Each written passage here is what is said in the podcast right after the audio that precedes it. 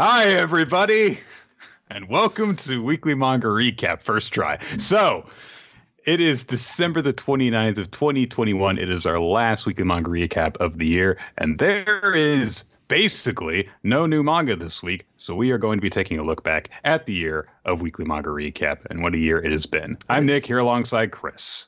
That's me. It has been a very um interesting year. I will say that. Out of recap, some would say a horrendous year, uh, in which a lot of bad things are happening, and a lot of the things we thought would be handled are not.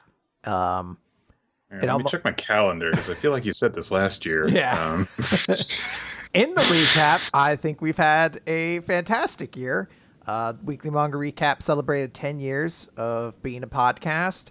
We had a ton of really great recommendations. We'll get to that we, we talk about that, but I think we had a phenomenal year when it came to recommendations. And I think for the most part, a lot of the manga series we covered were also I don't think I don't know if there are necessarily any phenomenally great or as many phenomenally great series as I would have hoped, but I think all of them were at least good, and uh, at least had very good patches to them. Yeah, it's been, I think, a very momentous year. Yes. uh, in a lot of different ways for for us. Um, I know that the two of us uh, in our own lives have made some strides uh, forward. That, uh, but in terms of just how we relate to manga and stuff, yeah, we had a lot of really good times on this podcast uh, talking about stuff that entertained us. We branched out, I think, more than we ever had before, and experienced rewards more than punishment for it. Although some of the stuff that we encountered, we would never have put ourselves through if we had not put ourselves out there. And it made for good times for our audience, at least. So, and, and I will note, I think we also did a great job of having more recommendations this year than we had in previous years. Like I'd have to go back and actually double check numbers wise, but I'm pretty sure we got a lot more series in as recommendations this year than we have in like the past couple years. Uh, uh, according to this, we did six more than each of the last two years. Each of the last three years, actually, it looks like. That's what I was gonna say. I feel like we got a lot more in this year, which I'm pretty proud of. Yeah. So, and uh, amazingly, I still had a really difficult time picking out my worst series. Yeah. Uh, there Yeah. were a lot of really good ones we had. So, All right. Well, So- how, how, how do we want to start this, Nick?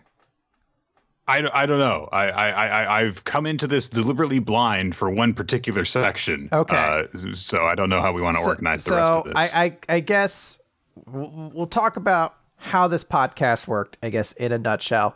And we'll talk about the series with it. Or no, we talk about the recommendations first. I'm sorry. okay. Uh, we'll, we'll talk about just the series we recommended, and we'll kind of very quickly go through these. We'll probably elaborate on them a lot more when we actually get to that part. But uh, I guess we start with the series we covered at the start of the year, which was Golden Kamui, which uh, was a very, very long series that I don't think either of us got tremendously far into because it's like 400 and some odd chapters.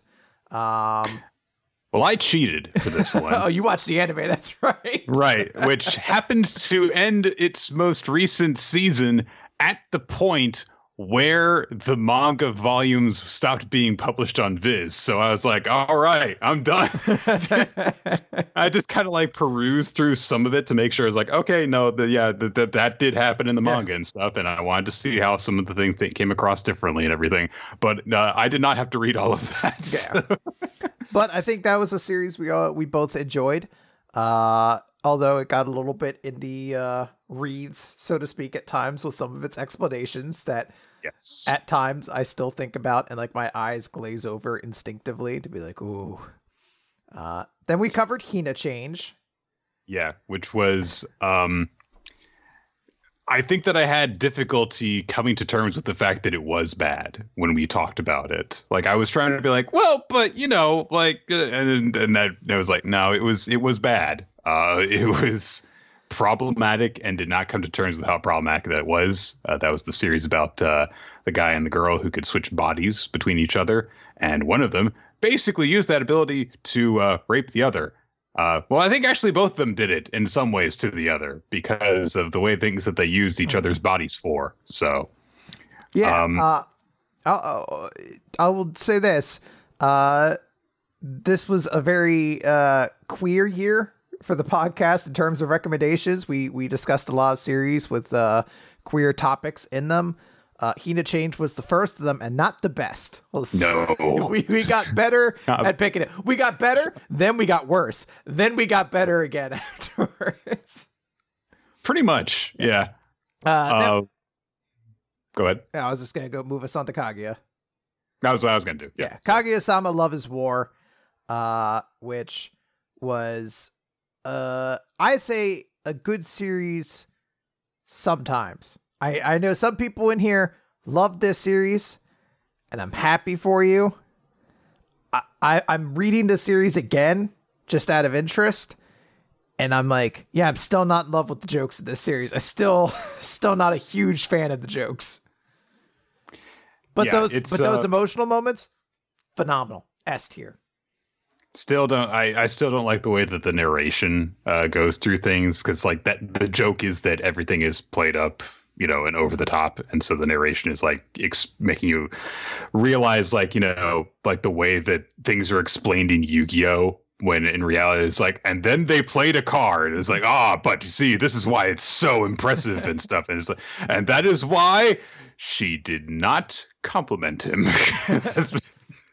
I'll also say one other thing Kaguya Sama, garbage. F tier name. This series should be exclusively known as Love is War because that's the actual fucking premise of the series. I don't think we even talked about when we talked about the podcast. It's like the subtitle in the same way like Shokugeki no Soma was like Food Wars, like, but at least Shokugeki was like a specific term to it. Kaguya-sama, mm-hmm. garbage mm-hmm. name, should only ever be referred to as Love is War. I just want to stress that for the record. Okay, wow. Yeah, strong thoughts. Anyway, curtains up, I'm off. This was, I think, out of all the series that we read, like if it weren't for the title, I would have had no idea what it was about. Mm-hmm. Uh, this was about the uh, the high school uh, drama club, uh, the guy who joins it, and uh, I think that it was uh, it showed a tiny bit of promise early on, and then just completely failed to be really gripping in tackling its subject matter. Despite the fact that I think that there is a lot there that you could do, uh, it just left very little impact. And uh, I cannot tell you a single specific thing that happens in it. They have a contest, and there are other schools in the contest. That's about it. it. It it did not run particularly long either, so there no. is that going for it. Uh, but by the end of it, I I finished reading it and said to myself, "Yep, Skip Beat is still the best acting manga out there." Pretty much. Yeah. Then we talked about the uh, bones then, of an invisible person. So this was one that I also had to remind myself what it was. But the moment I hear the plot, I'm like, it comes back. But yeah, the, yeah. the, the, the title does always throw me for a loop. I say this. This was what nine months ago is when we read it this. Was. it was. It um that this is the series about the girl who uh, murders her father using her ability to turn invisible, and the entire series after that point is essentially her coming to terms with what that means uh, in terms of her guilt, uh, how she feels about it, how she's going to you know get through the rest of her life having you know killed her dad, and uh, also uh, happened to be our second example of really solid queer queer representation. Kind of. It's never explicitly stated, but it probably happened. So, uh, but it ended up being pretty uh, pretty damn good. It's uh, just a hard thing to like get through because it's tackled some very very rough subject matter. Yeah. So. Although I do, yeah, I would say definitely better than than Hina Change. Uh, we talked about Four Knights of the Apocalypse then, which is sort of one of those quasi recommendations. Uh, it was like at 12 chapters at the time. It was more so a recommendation so we could consider adding it to the podcast. Um, it was uh, along the lines with how we did Ghost Reaper Girl last yeah. year. Uh, as for Four Knights itself, it was good at the time. I think I really think we were like maybe like one and a half arcs into the series at that point. actually, I've continued following it since then, and there's a very distinct four person group. And at the time we had read it, only two and a half of them were kind of introduced into the story. So, um, I would say we did not add it to the recap, but it is something that's always an option that's out there. Yep. Um, So, a good stuff.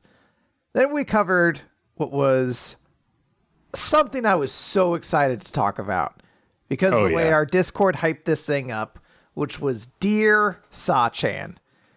And man, if you want to talk about the biggest disappointments of 2021, it's that it's that Dear Sachan was not nearly as awful as I was hoping it was going to be, man. Ha. I mean, it was bad. it's bad. But it could have been much worse. It's like the opposite of the uh the the fucking Pedro Pascal Wonder Woman meme where it's like it was good, but it could be better. I was like, it was bad, but it could have been worse. Yeah. I mean, it, it was weird because like I felt like people saw all the beats in it and they kind of expected us to have much bigger reactions than we did. And then we were like, yeah, it's pretty fucked up. Yeah, it's pretty bad. All right, and we dusted our hands and went off. and then we got the stuff that we got really into It was like, you know, the the, the way that the, the the legal proceedings in this series work really don't make any goddamn sense. No, he still pays him all that money. That doesn't make any sense. What the fuck? Um, and after that, we did Undead Unluck Mhm. to catch up on that and to add it to the recap. People thought I was going to say we would be talking about Jujutsu Kaisen because they voted on it, and then I was like, no. Uh, You pulled a classic I've Nick move. I have decided that this is no longer a democracy. After I gave it to you, kind of. Uh, and it's been part of the recap ever since, and it's been very good. Uh, so no regrets on my part there. So Yeah, absolutely. Uh, then we talked about Black Cat, which was uh, I, I think this was around the time we took Ayakashi Triangle out of the recap. Uh, so we wanted to talk about Yabuki in a different setting. We talked about his uh, lead action adventure series from like the early 2000s, and it was fine. yeah, It was fine. There's not a lot to really. Yep. All right. So we talked Qualia of the Purple next.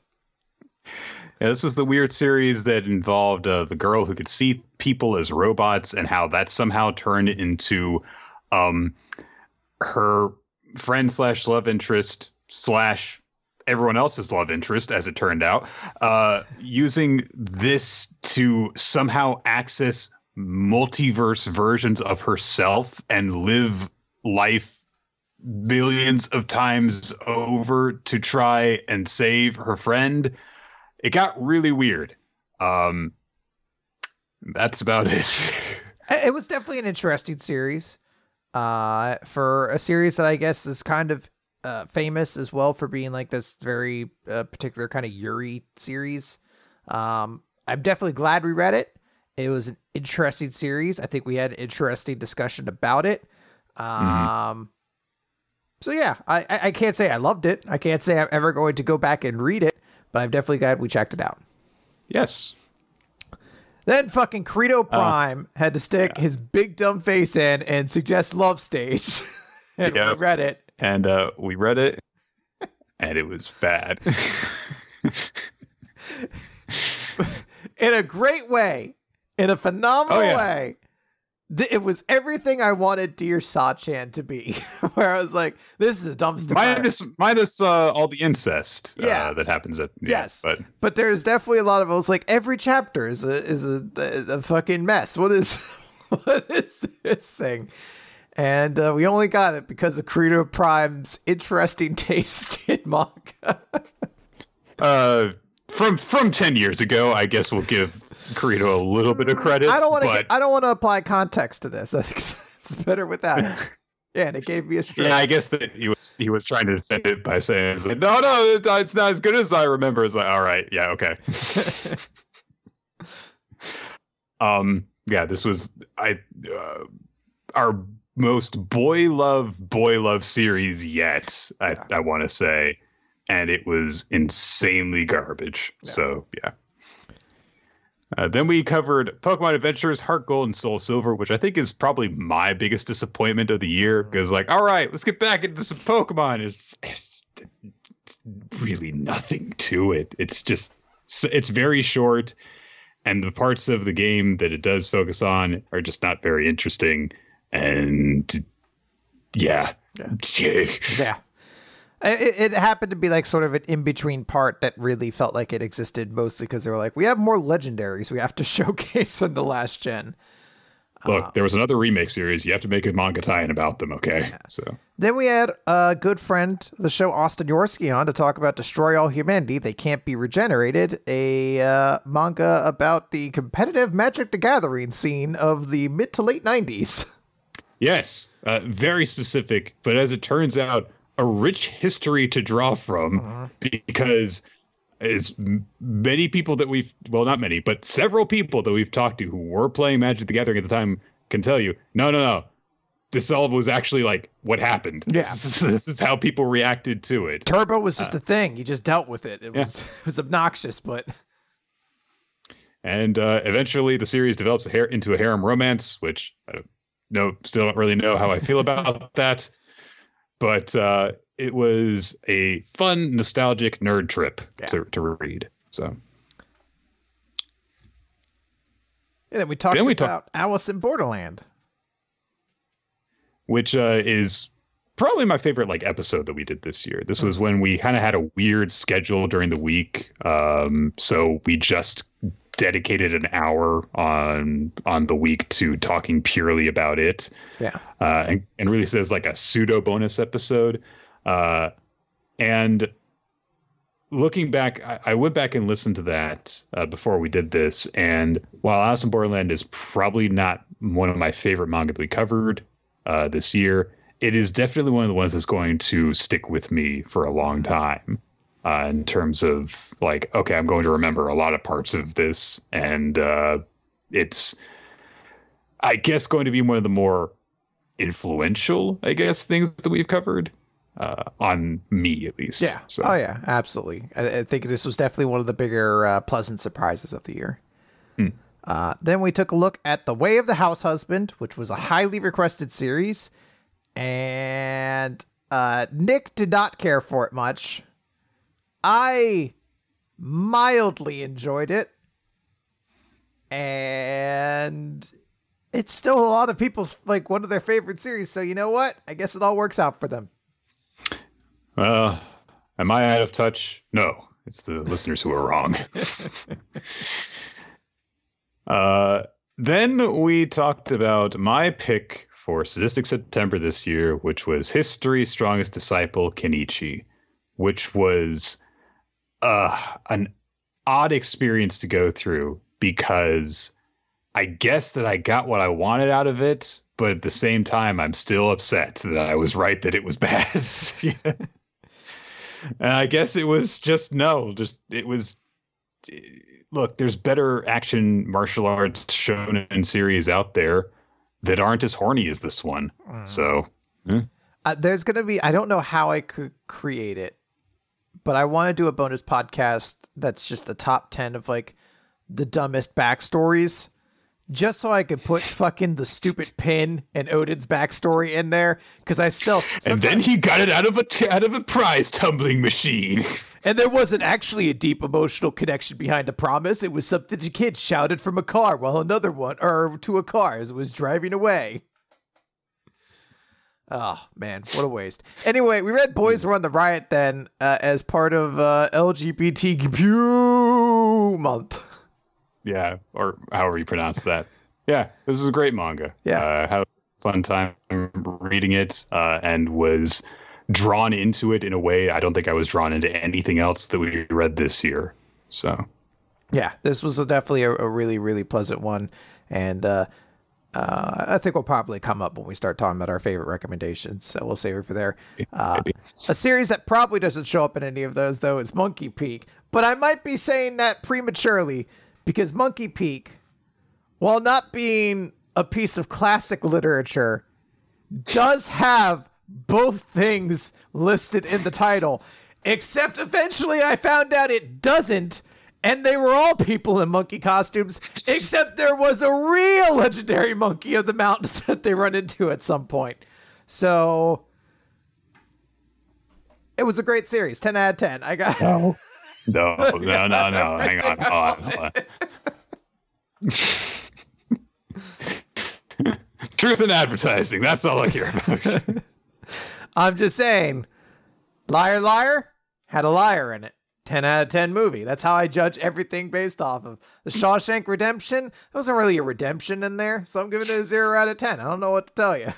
Anchorman, there was anchor men and women. Bad title. I wanted that, that implies one anchorman. There was many. Should have been anchor people. Yeah.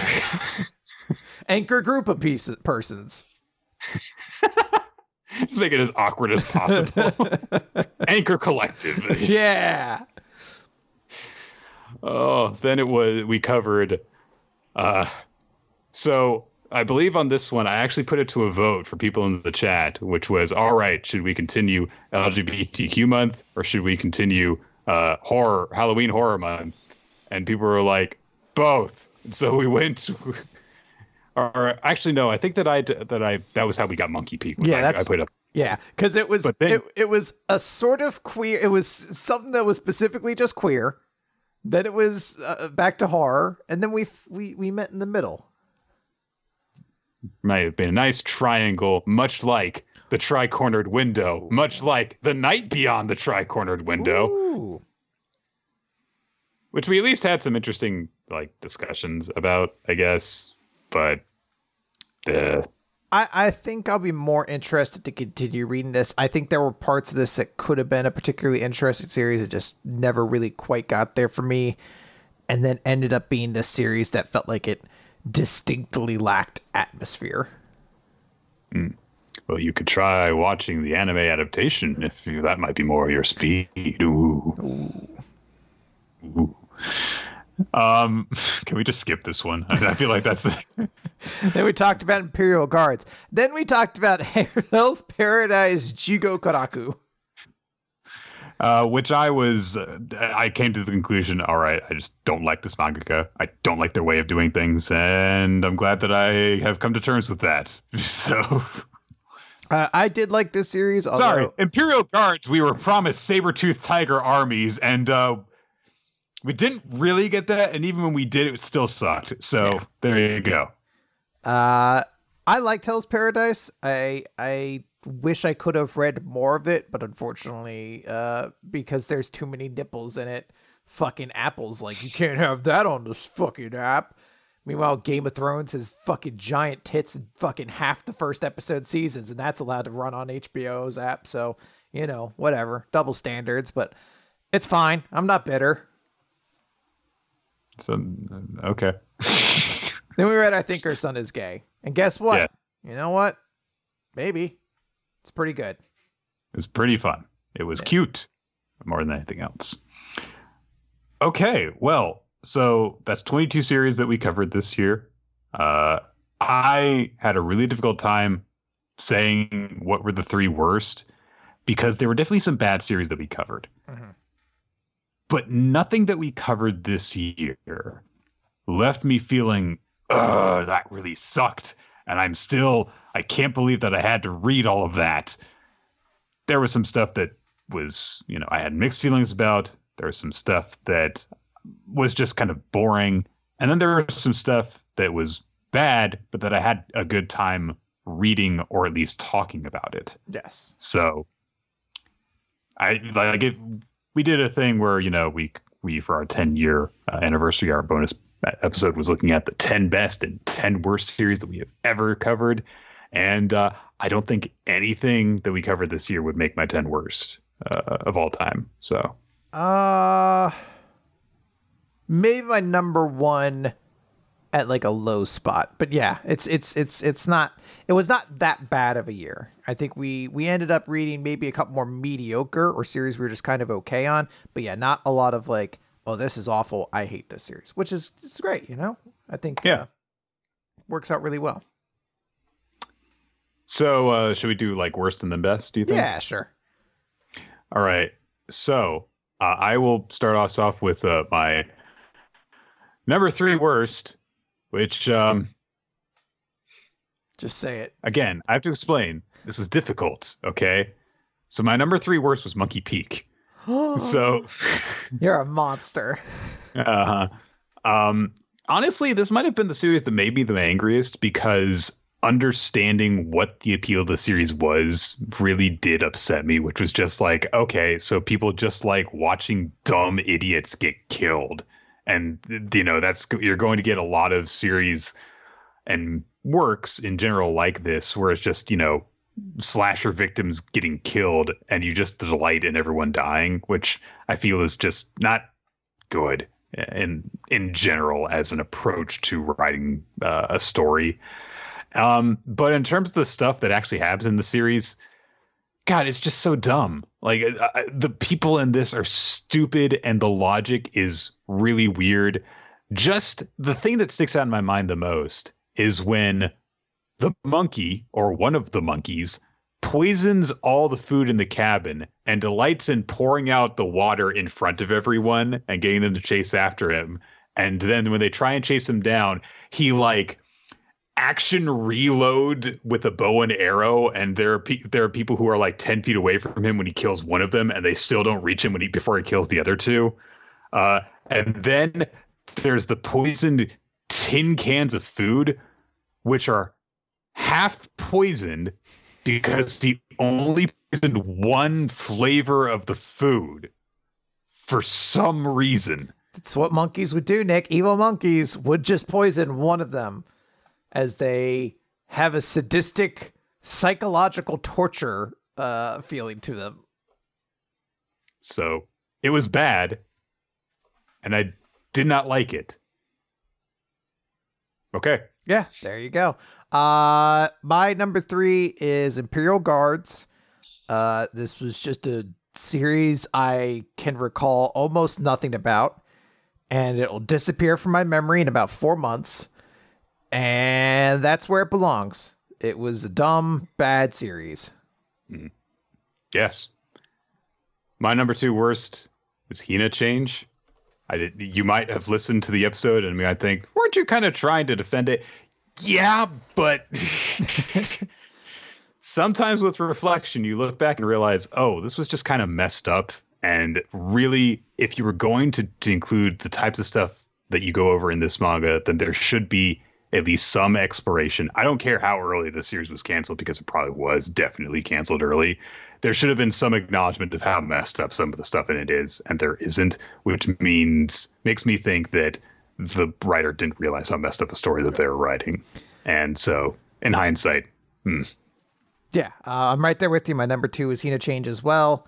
Um, I we mentioned earlier this ended up being a year where we co- covered a lot of queer stories on Weekly Manga Recap, and I hope to continue that as a trend. Um, and I'm thankful we read a lot more queer stories that weren't like this one, where it's a queer story about a bunch of queer characters feeling tortured and miserable, because that's not particularly the kind of story I really want to read that much. Um, it's a bad series. It's a bad series. Yeah, considering that, I mean, like, I think the first active queer representation we got this year was a gay character deceiving the person they were romantically interested in, which mm. is all sorts of red flags about some of the harmful thing stereotypes that there are surrounding gay and trans people. Is just, bleh. yeah. So, moving on from there, let's get back into some real garbage. Look, I know that I did not react incredibly strongly to this, despite everyone thinking that I, that we would. But honestly, Dear Sachan probably is the worst series that we have looked at this year in terms of pure garbage fire that it is. Uh, and I had a really good time dunking on it. Uh, I don't have really any negative feelings towards it because it's so bad that I didn't even work up emotions about it. But it is bad, and it has a really bad ending. If I'm looking at it objectively and grading it purely off of how things play out, it's very bad. Okay.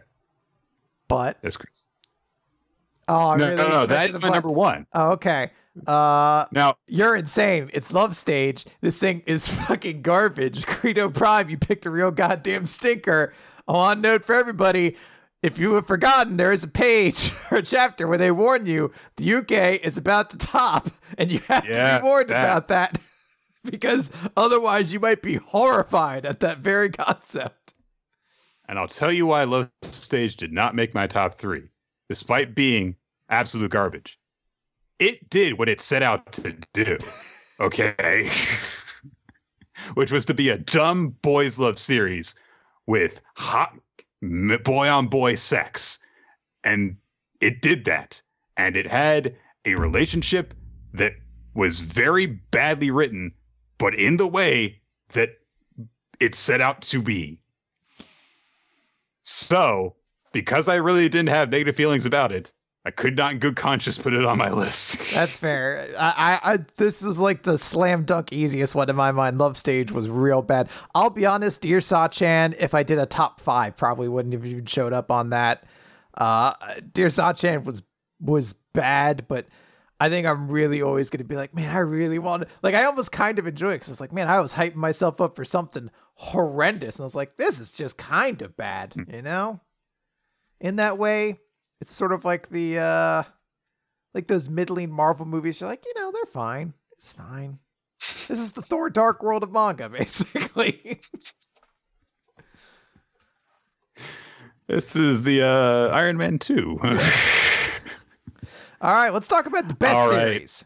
Turn around. Yeah, good stuff. My number three best series from this year is Destroy All Humanity. They can't be regenerated. Uh, I really uh, grokked with this series because I remember not too long after the series is, uh, takes place in being a preteen, going to trading card shops, playing with strangers, doing weird different variations of Magic the Gathering and stuff. Gave me really strong uh, nostalgia vibes. And I do appreciate that although it does use all real cards, that it does not bog itself down in the details of how the game is played because holy shit, every single game would take forever to do. Oh, and it would be really boring. People just going, and I set a land. I'm sorry. Damage still went on the stack at this point of the game, so we have to resolve this in layers.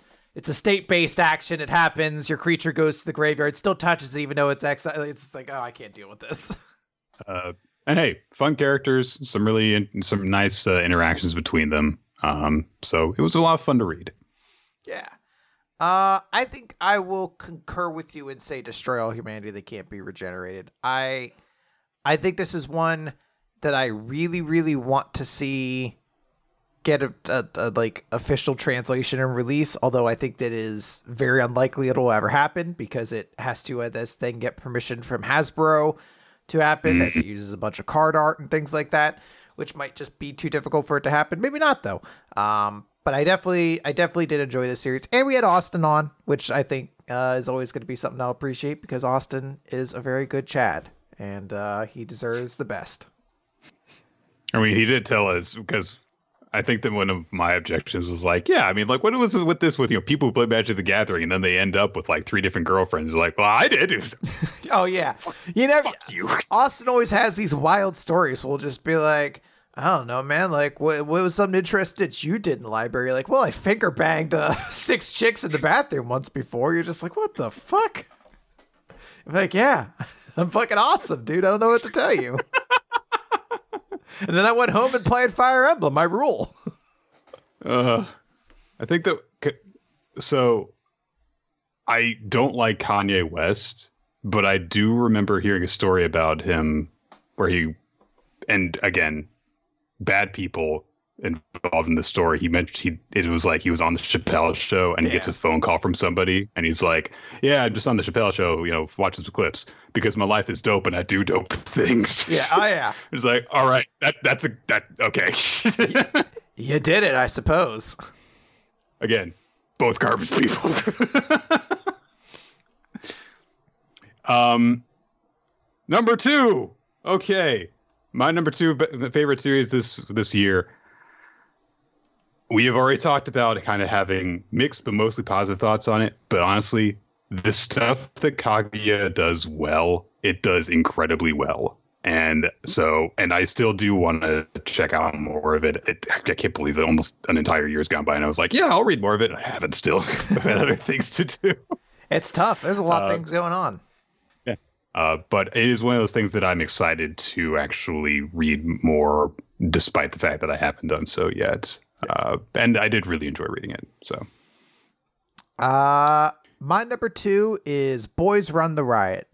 I mm-hmm. was very, very thankful to read like just a genuinely pleasant and exceptionally well done series about trans characters that again, like it's dramatic, but the premise doesn't seem to be just like let's make them miserable, which I really, you know, kind of appreciated valued. Uh Boys Run the Riot was just very fun to read eh, maybe fun's not the best word. Enjoyable to read. I was gonna say there was a lot of like pies being thrown in it, but uh, it, it just it it was definitely a story that gripped me. And there's a couple moments where I really sat there and said like, oh yeah, like kind of vibing with those those moments. Um, as we also got a lot of comments on that episode and a lot of people's uh, thoughts. I actually uh, had a friend of mine from quite a long time ago. Uh, I think I mentioned it. I, I, I know I've mentioned him a lot of the show. Frank, uh, the person who got me into yeah. manga, actually reached out to me and was like, "Hey, I started listening to your cool. podcast again. Boys Run the Riot sounds really, really interesting." And was like, "Oh, cool! Like, I'm glad that's the episode uh, Frank decided to check out and didn't like go back and was like." Ah, checked out your episode, your episode on Love Stage. You really watch a lot of like boys love incest series. Like, no, Carino's us up to it. It was Carino's fault. ah, Aki Sora, so do you do like a lot of just like pretty much straight up hentai between brother and sister series? It was one time. We didn't know it when we took it as a recommendation. There are rules in place now. to protect the innocent, i.e., us. Uh, I am going to keep the momentum going by saying that my number one series this year was Boys Run the Riot. There were some moments in this that it were just such small moments that I found myself getting physically worked up about as I read the series. I would like gasp while I was reading parts of it. I would stop and hold my mouth and stuff over stuff like a character takes another character's hand. And because of like the subtext of that, you realize different things that are going on. Uh, there is a moment where, you know, a character gets outed and it, I was just like, no, no. I was yelling in frustration. It tells a story that we really need more of in manga, and it does it incredibly well. It is incredibly engrossing and gripping. Uh, and I can't wait for more volumes to come out so I can read more of it. Yeah, no, absolutely. Uh, now I'm gonna I'm gonna stop you before you get into what okay. your number one is. I have a feeling on it. I'm not going to make any predictions, but I do want to say I'm going to repeat my point that we had a lot of great stuff uh, this year, um, and I kind of stuck myself with uh, with a rule uh, for this, which was I tried to avoid naming stuff on either of my lists that I had prior reading experience with because you know that that's just kind of one of my things. Um, so that's why Kenichi wasn't on my worst list. I, it would I would have probably had much more negative feelings on it than any of the three that were. Uh-huh. Um, and that's also why Golden Kamuy isn't on my top three. My other rule is that uh, if it becomes part of the recap, I also don't like putting it down in my recommended series things. Anyway. So my number one is not Undead Unluck, if that's where you were. Oh, okay. For. I was wrong. No, my number one, no, to another one of your rules is history, strongest disciple. No, uh, my number one, uh, you mentioned it earlier. It's Alice in Borderland. The episode, really? yeah. I, I, if I talk about the series that I enjoyed the most this year, uh, it's hundred percent Alice in Borderland. It is a you series. Had real mixed thoughts. Not yeah. really even mixed thoughts. You like went on a roller coaster. it was it. real. It was so up and down when I think about this series but this was a series I read all of. I read whatever the side stuff that they did. The mm. only part I had to skip was a portion in the middle of the King of Spades game, just so I could make sure I actually finished it in time. Um, but you mentioned it before.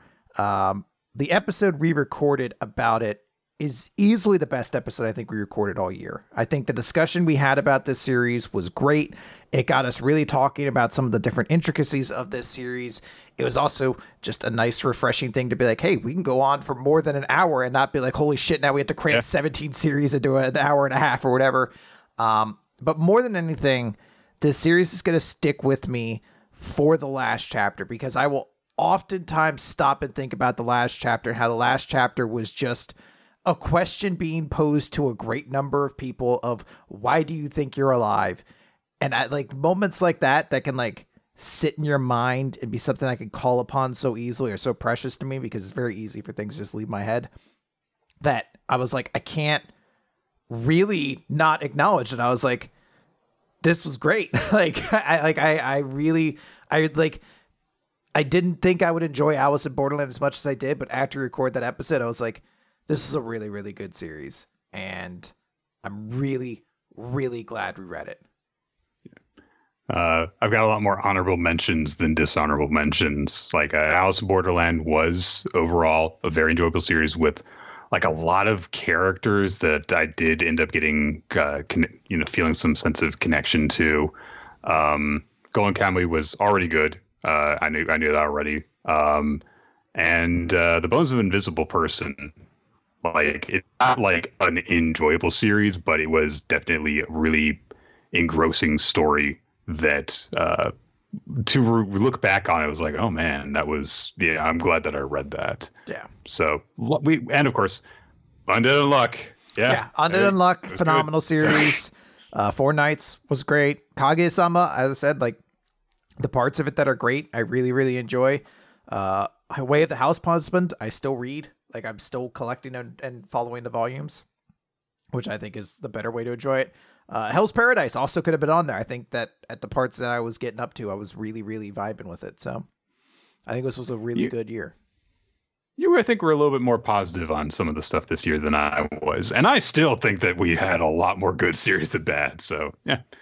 Uh, to go to uh, back up your point on the uh, ending of Alice in Borderland, um, out of the stuff that we have read this year in terms of like you know stuff that reached its conclusion and we were able to see how it ended and stuff uh, the best ending definitely was uh, love stage where they have the sex scene where they're first in terms of who's on bottom but yeah. alice borderland also pretty good. yeah that was a pretty good one they didn't have to have a warning at the start of the alice in borderland chapter though in case you don't like your bottoms topping people um, you read it and it's like, this is about, wait a minute, this is about bottoms topping people? uh, I want to read the collective thoughts of our audience then for their favorite series of the year and worst series. Yes. So, uh, Ninja X3i, who puts in a tremendous amount of work for this podcast, helping to like categorize what the audience thinks and uh, gets votes out there, put this all together. And I want to note that the audience said their worst three from from number three to worst is History's Strongest Disciple Kenichi, Dear Sa-chan, and Love Stage. And the best was Bones of an Invisible Person, Kaguya-sama Love is War, and then Undead Unluck. Mm-hmm. So a lot of a lot of interesting stuff in there. Yeah. All right. Well, so we've been through the best, we've been through the worst. What's next? Now we talk about the series that have been in the recap. And okay. specifically try to talk about the series where they were at the start of the year and to see yeah. if Nick can remember where they were at the start of 2020. And Nick, yeah, I don't want to add any pressure to you, but I do feel uh-huh. like in the spirit of the holidays, we should make things a little bit more exciting. If you can get all of them, oh no, I will bequeath the the veto in the bank briefcase to you On, okay. On no other terms. You just have to get all of them right.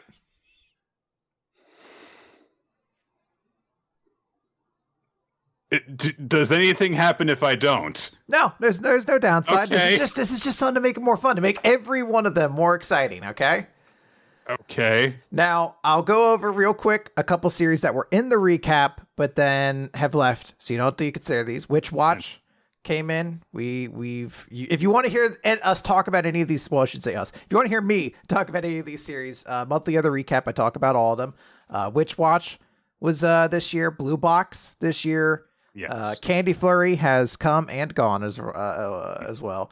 Uh, narrow Blue way. Box is still one, Blue Box is still one that I think. Um, I mean, I would like to, but I don't know how interesting it would be to talk about week to week. So Uh, it might work. A lot of chapters are just like teenagers sad because they can't figure out romance. but uh, you know, that might be nice to have to break up the like seven series we have where a bunch of teenagers try to cut each other's heads off. oh, I'm sorry, I mixed up somehow what you were saying, and I thought for a second you were saying that for a few chapters there were teenagers trying to cut each other's heads off in Blue Box. Oh, there was a zombie apocalypse. They did. There was a small like mini arc about that. Shinatsu is dead. She's dead. so there's a new there's a new girl in the blue box. Wasn't there already another girl? Yeah, that's who it is. It's, it's Chano now. It's all about her. Uh, but Shinatsu is Turns dead. out that Her she not have her what it took to her survive. Her spirit still haunts the school. Also, Blue Box is the name of the experiment program that created the zombies. Oh, it all makes sense now. yeah. You thought it was just about the big blue gymnasium. Nope. It's an evil government program that creates zombies. What that, that that was about what it was supposed to be. Yeah. Uh, way, narrow way of the martial artist came and went this year.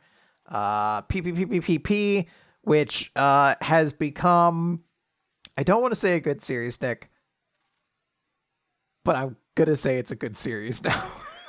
I can't believe that it actually made it into the next year. Like, Barely. Uh, who knows if it's gonna last much longer than that? But PPPPPPP is better than than it was when we left the recap, and also worse, which I love. It's it's an interesting series. Uh, Ayashimon came and went, and then uh, Protect Me Shugomaru was also Yeah. gone.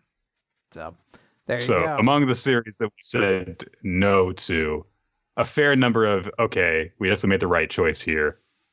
One or two though, where it's like, okay, this might very well just end up in the recap again in the future anyway. Yeah, which So, Witch Watch I think is has become a pretty enjoyable series. There's still a couple chapters where you're like, all right, there's a joke to this chapter that's not funny at all, and I'm just gonna have to endure that. But you know, that come that comes and goes with the territory when you get like a, a comedy chapter. Um, I would sooner take Ayashimon instead of Witch Watch. well, if you don't win this veto, guess what's happening? Now, uh, all right.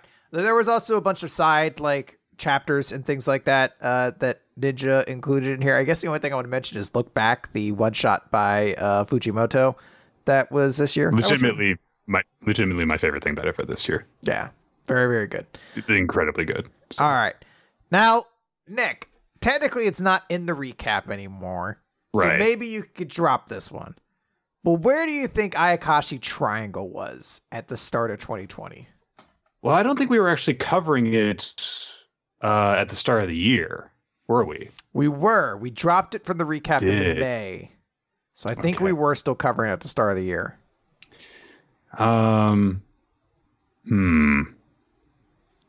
Well, it would have been okay. So the series started last July, was it? Something like that. Mhm. So, okay, I know that we were covering it when there was like the actual like villain who showed Yes. up, who could summon the mouths. Sosuke. Um, hang on. You know what? I'm not going to pull up a summary or anything, but I'm going to just look at what the chapter count is for these for these right now. Uh, so Ayakashi triangles on so 21. Sa, san, sa. Okay. Oh boy.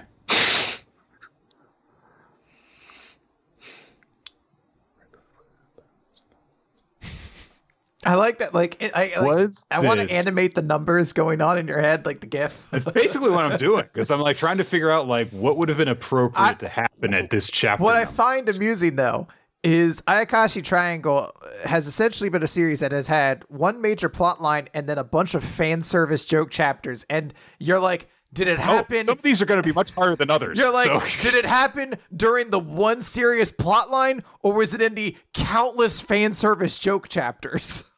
Was it during the sleepover that they had where um, they went over and then they performed the exorcism on uh, Lou while she was asleep. No.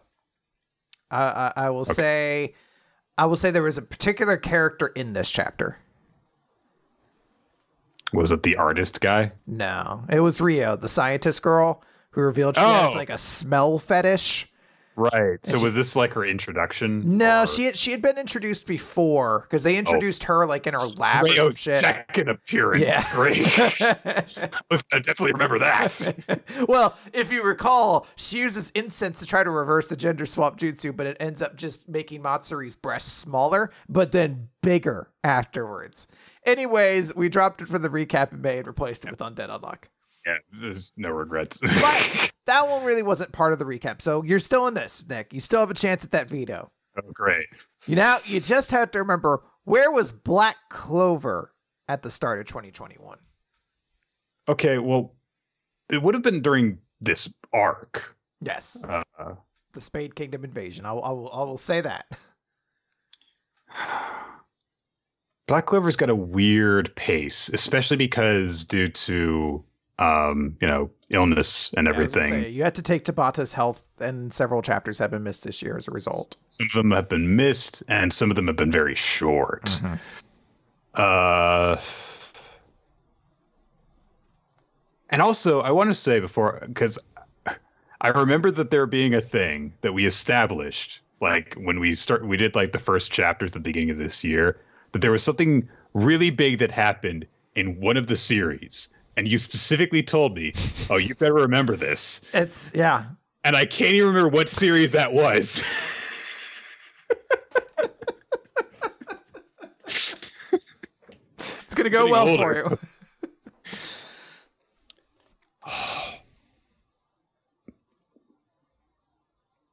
I think that Oh, it's the it's it's the it's the numbers calculating again. so I think that by this point there would have already had the part where Yami was kidnapped. So I'm going to say that this would have been around the time that Nature Boy Ric Flair was introduced. I'm going to give you a little help here. It was during a fight. It was actually a fight. There was a fight going going on. So I don't think that have there even been any fights this year at all that haven't involved the Dark Triad or the New Devil thing in the more recent chapters? I don't well, that's like six different fights when you consider it. yeah. Seven, I guess technically with Morris. So Magna's big brawl thing with uh with with Dante happened this year. Uh, so it has to be before that, and he was the first one that was actually defeated. We did get introduction to the fights prior to that. All right, I'm going to say that this was before the devil training with with Nature Boy Ric Flair, and this might be going back too far, but I'm going to say it was when Yami cut the dude in half. No, I don't even know where you're talking about with Dante. Yeah. No, no. This is, this was this was after that.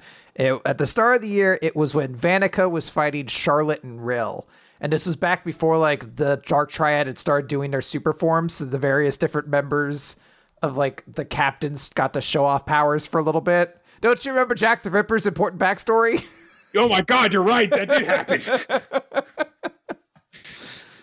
Because Charlotte got I to show. Even show off that she had rose like special rose magic and stuff like that. Look, I completely forgot that they had the unimportant characters try and fight the Dark Triad before the actual important characters showed up. Okay, I um, forgot that, that was the thing that happened. Well, I think I think that that's gonna unfortunately seal off your chance of winning the veto in the bank. But maybe if you get the rest of them right, we'll see. We'll see if if fate smiles kindly upon you. Uh Nick, where do you think Boruto Naruto Next Generations was at the start of la- uh, of this year? Okay, so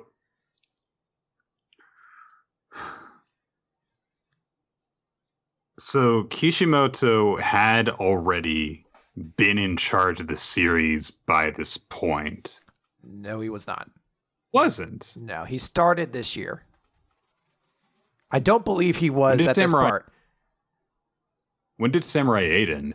last year, but it wasn't like he jumped right from Samurai 8 and took over um, Boruto.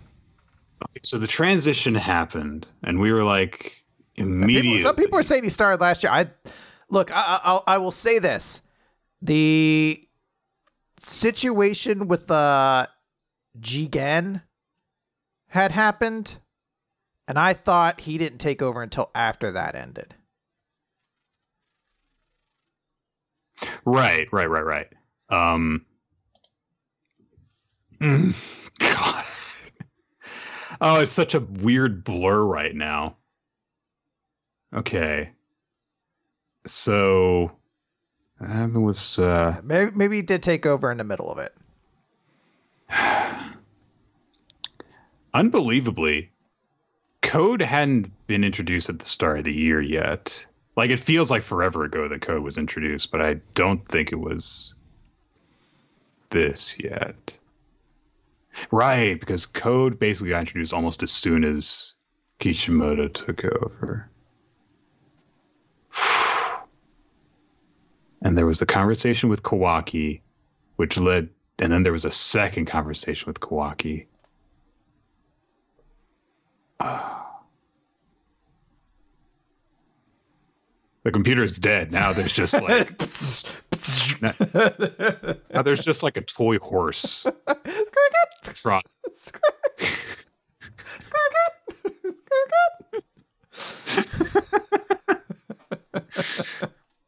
Oh. I'm going to say it's when Kawaki broke the vase. No.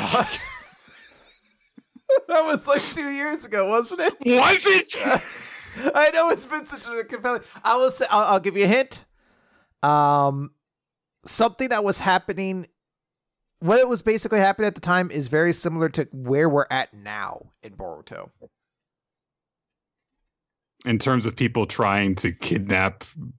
All I'm saying is some what was happening at the start of Oh, right. this it has was been a bookended year of of right. Boruto. So, okay, now now I remember what the situation with Jigen was.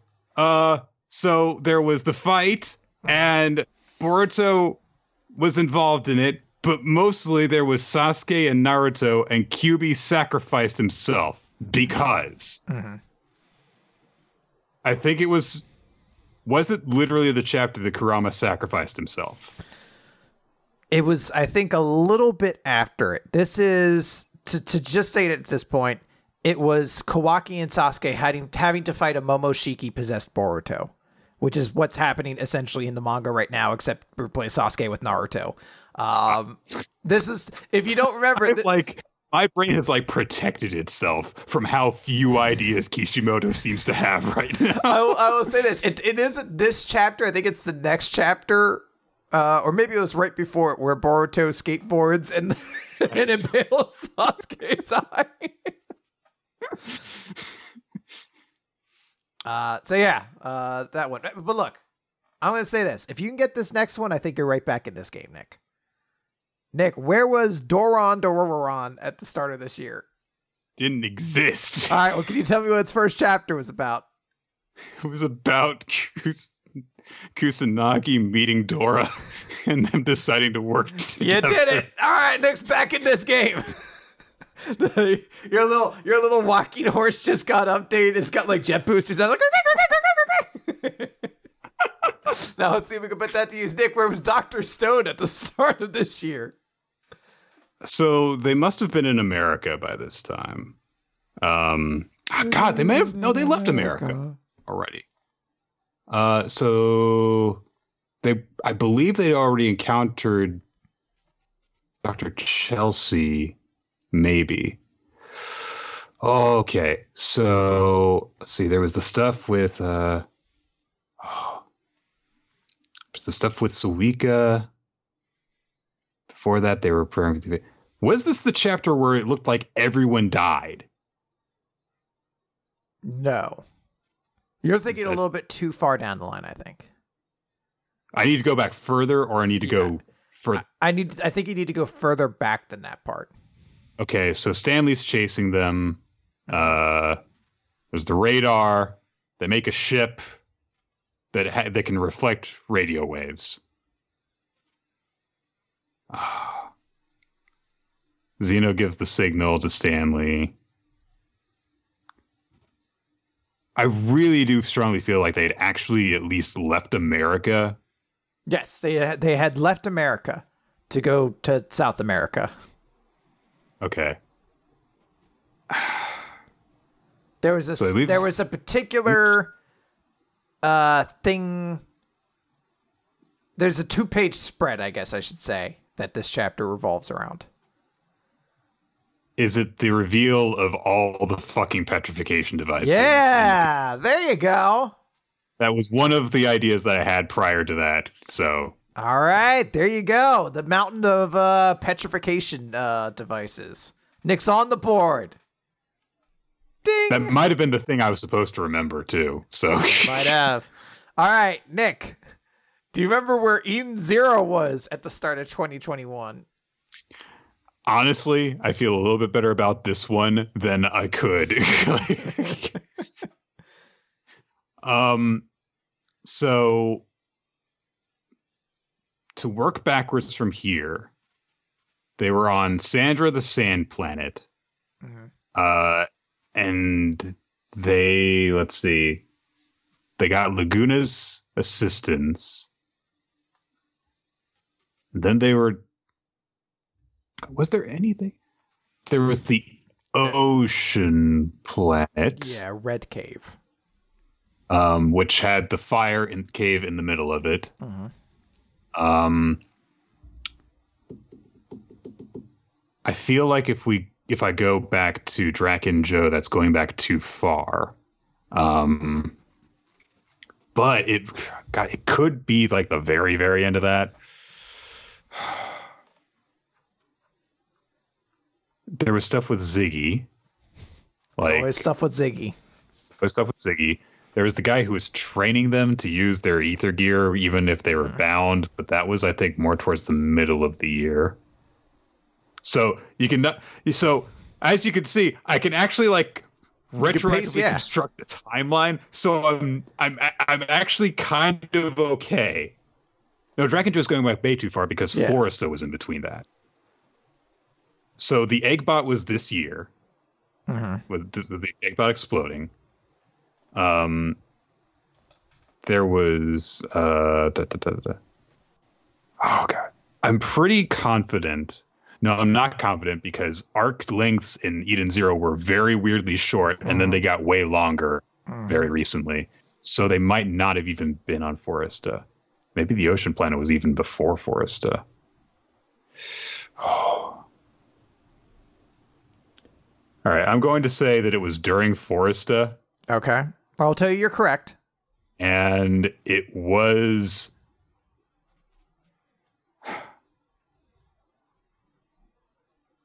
Oh, I can't remember anything specific that happened on Foresta except for this.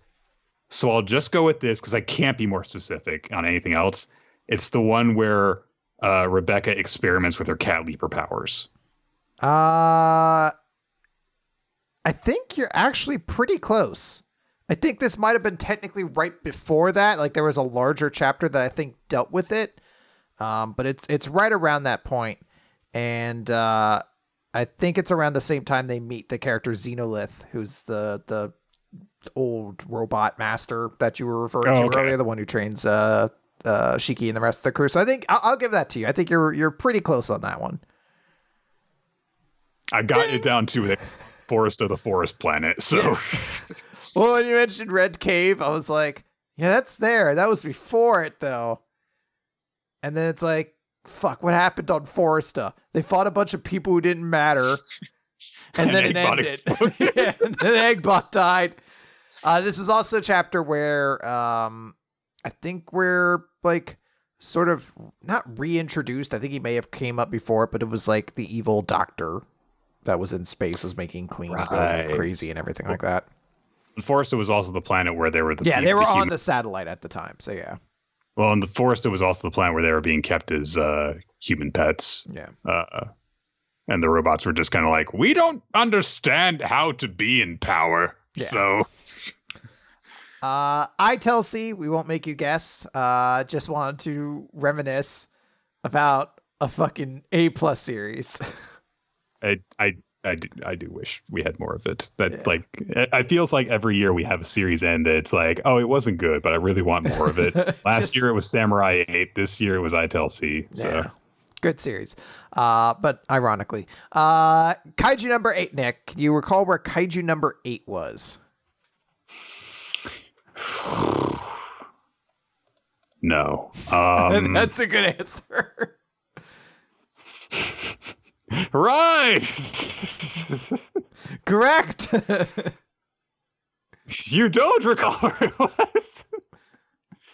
So this is also tricky because of its weird schedule that it's on. Mm. So we've been introduced to.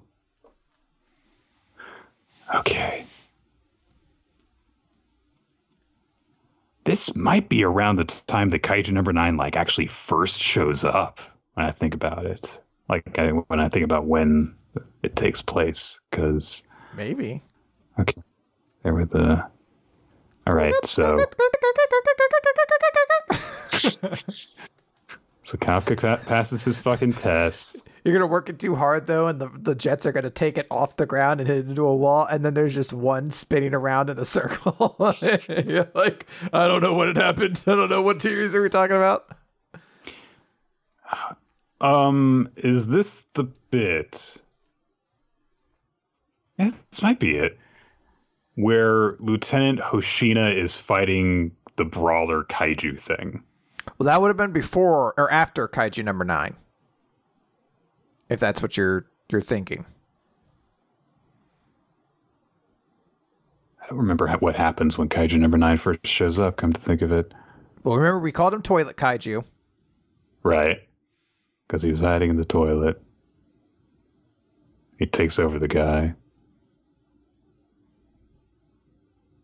Okay, so that fight did take place this year. I will say there is a very specific event that occurs at the the end of the first chapter that was released this year. That if you can if you can guess that, then I will say you absolutely get it. Very specific event oh, doesn't make me feel good. So I, I'm trying not to give it away. There's there's particular words out. if I said, I'd be like, well, he's gonna get it immediately.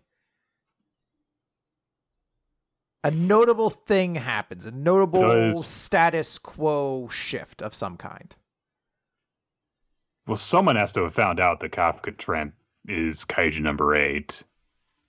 God, I'm trying to remember all this. What? How much has happened this year? Is it just Kikoru who finds out in that chapter? No, Kikoru found out at the end of the exam because she had to see him transform. Right? I don't even remember how long ago that was. Is the That that was Like, I- last year. I have a very difficult time, like, especially because, like, there's also, like, when they just have the illustration chapters. So, like, my ability to kind of pace it stumbles constantly. That was, I knew, what I knew was going to be the challenge for this one. So, God. I mean, I guess it could just be everyone finds out about it, but it seems like that that would be a really long time ago. It was actually later. Well, then what the fuck happens? It was when Kafka is promoted to a general officer after their mission. Okay. He gets he gets promoted finally, and and they have a big party to celebrate their first mission being a success. God, that's be- that's. It feels like we've been stuck in the current stretch of Kaiju number eight forever. Yeah. So I completely forgot that that was like a thing he was trying to do. Yeah, it was it was something he accomplished and then uh, uh increased dramatically. Um, moving along. Just could not do that one. Moving No. along alphabetically, Nick. Mashle, Magic and Muscles. Where was Mashle at the start of this year? This one fucked with my head. I didn't. I would not have gotten this one. Because of the weird pace the national hat sets for Yeah. itself. A lot happened this year. So Matt, on it. So Mashle is so this would have been about half of its lifetime ago Mm-hmm. now because Mashle's on like chapter 90 now. Um so trying to think of how much of the selection exam that we've seen cuz I think that it actually this chapter probably wasn't actually too far off from like the beginnings of the selection exam stuff. trying to think of how long that lasted though. It's the weird baby thing.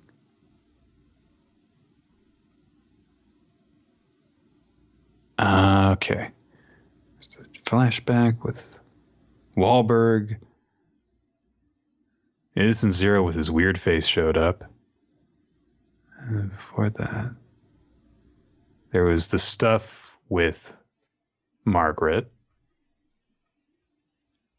And Margaret's duel with Lance.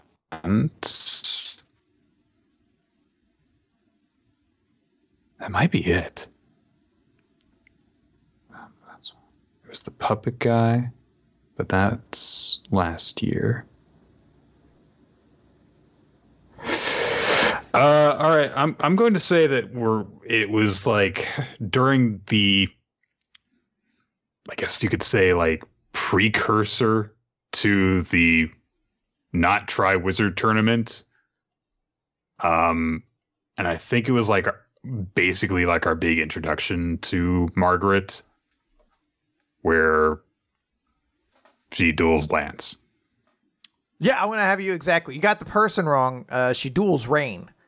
Oh, okay. And it's right nice. before uh, Rain, I think, reveals his Bankai essentially. Right, right, right. Um, but yeah, pretty much exactly right on the dot. It's it's it was when that happened. I forgot that that was like the start of this year. I thought like uh, Margaret had been introduced like late last year, or like midway last year, or something like that. I was like, holy shit! And the rest of the cast just played a board game.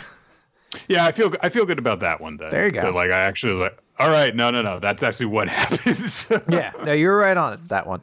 Uh, my hero, Nick.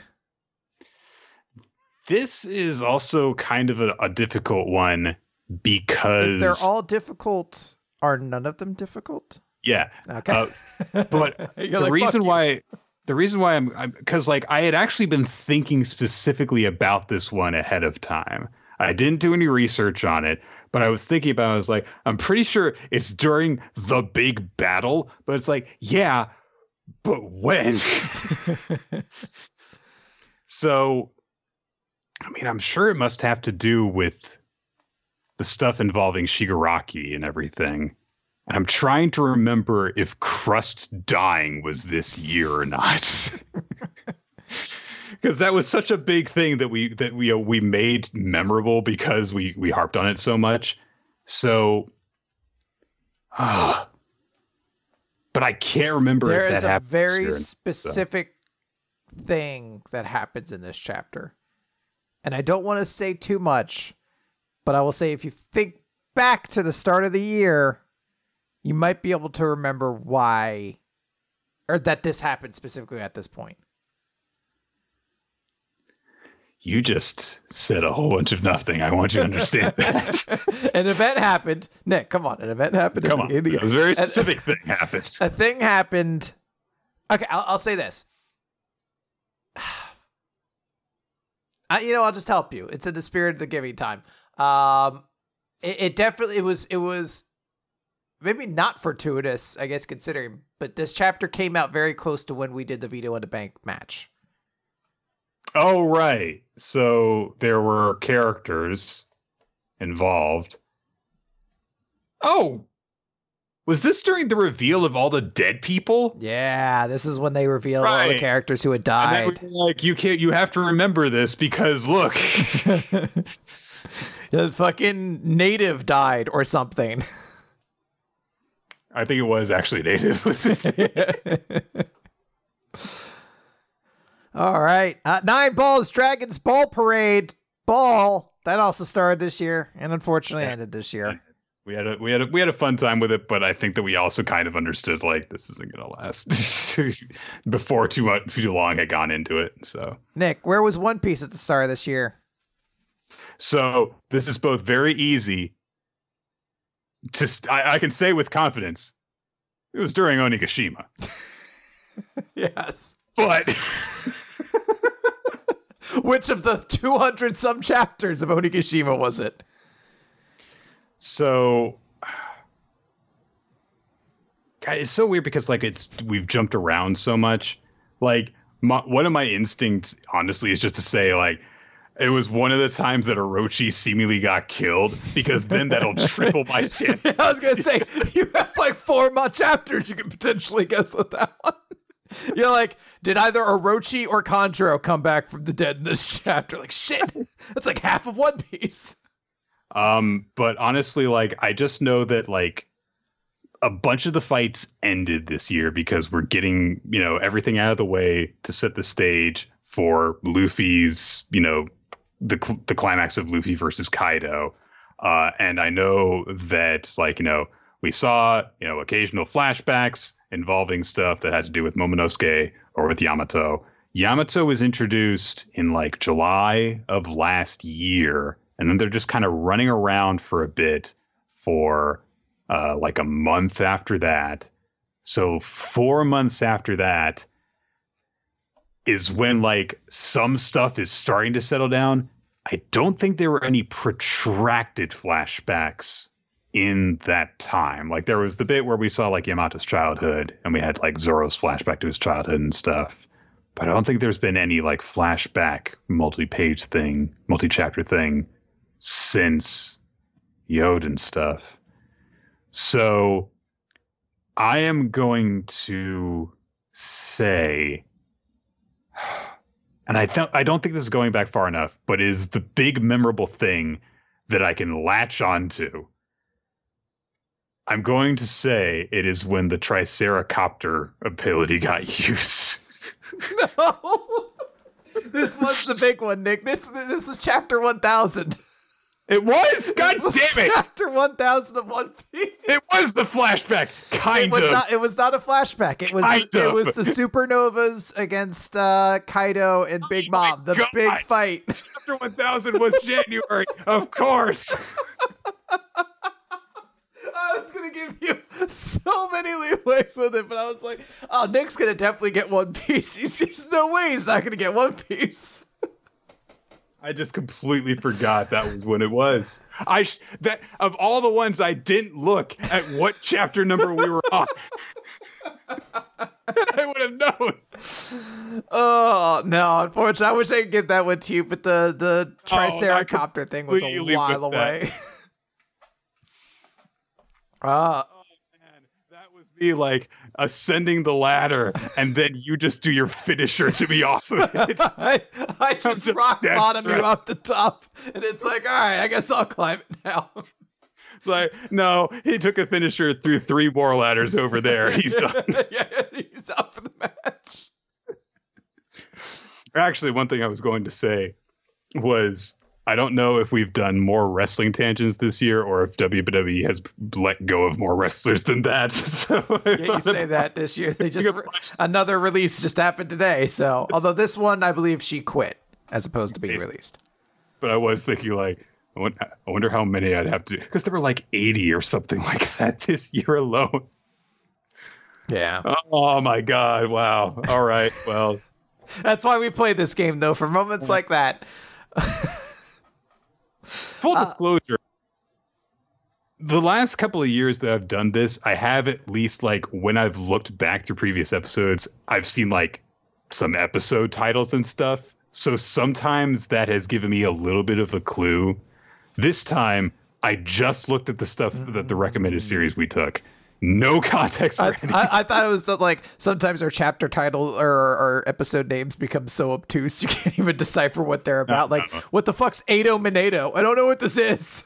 So, but for anyone saying like, "Oh wow," like Nick d- has generally done better in previous years, that's why I am extra blind this year. True, true. Uh, Spy Family, Nick. Where were you in Spy Family? okay, I'm going to do what I should have done for the previous one. And I'm going to look at what the chapter number what was. the number was. Uh, so Spy Family. I know that one of the things that happened this year is that we were finally introduced to uh, Lloyd's target. Um, and it's God, I'm trying to think of how long this yacht mission thing has been going on because it's been at least a few months. Okay. So, chapter 39. Jeez. God, that's when I think about it, that's God. It's like a third of the series ago. So Bond was already part of the family, definitely, because he was introduced last year. Ah.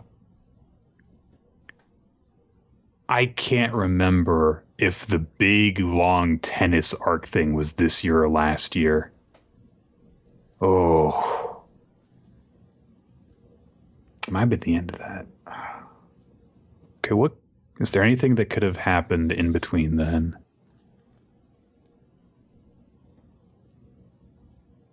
I think that she was brought up. No, no. I think that happened last it's starting to, Hang starting to wheel back up. Yep, you broke it, so the springs are sticking out now. So sometimes it slows down. Sometimes it gets a lot faster unnecessarily. uh, I will say this. Um, a new character is sort of uh well, hold on. New character. Yeah, I'll say I'll, I'll say a new character is involved in this. New character.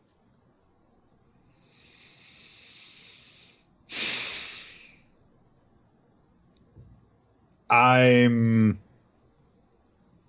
just gonna say it was during the tennis mission story arc thing. That's I, I I'm not even confident in that, but that gives me the widest net to throw. So Yeah, that was that was I believe uh, before this. Uh, the character I was referring to technically is Desmond, uh, Damian's father, but technically the first see, chapter. I st- I, st- I kicked off by saying he's introduced this year, and I didn't realize it was that long ago. Uh, technically, I guess the character introduced this chapter though is uh, Mr. Green, the custodian, who has to take all the kids on a like a trip or whatever. Oh, okay. I knew that that happened this year, but I didn't realize it was that long ago. Yeah, we had quite a lot. That was a nice little chapter that Yeah. uh, a nice kind of humanizing experience for those three boys. So Yeah. Uh, Elusive Samurai started this year. Started this year. Started January too. So Mhm. good one. Uh, Hunters Guild started this year. Uh, ended this year as well. Uh, Undead Unluck we added into the recap. I'm not going to make you because we didn't start covering it until like halfway through the year almost. was it the one where they try to get a chapter into Shonen Jump? No. but that's a good one. Um, and then finally, World Trigger Nick. Where was World Trigger at the start of this year? I'm pretty damn sure it was during the selection for the, the teammates. yeah, it was during the draft. You got it. I'm pretty like that one. I I was the most confident in going in. Nick, I'm about hundred percent positive at this point because I'm reaching the end of this document. We've gotten all of them at this point. Oh wait, hold on. There appears to be yes, one more. Magu-chan, Nick. Ninja didn't forget it this year. Where was Magu-chan at the start of this year? Well, Magu-chan uh, does holidays for holidays. So I'm pretty sure it was their New Year's chapter. Um, but I honestly could not tell you any details about what happens in it. Uh, I know that there was a Christmas You're really thing. I, close. You're really close. I know there was a Christmas thing.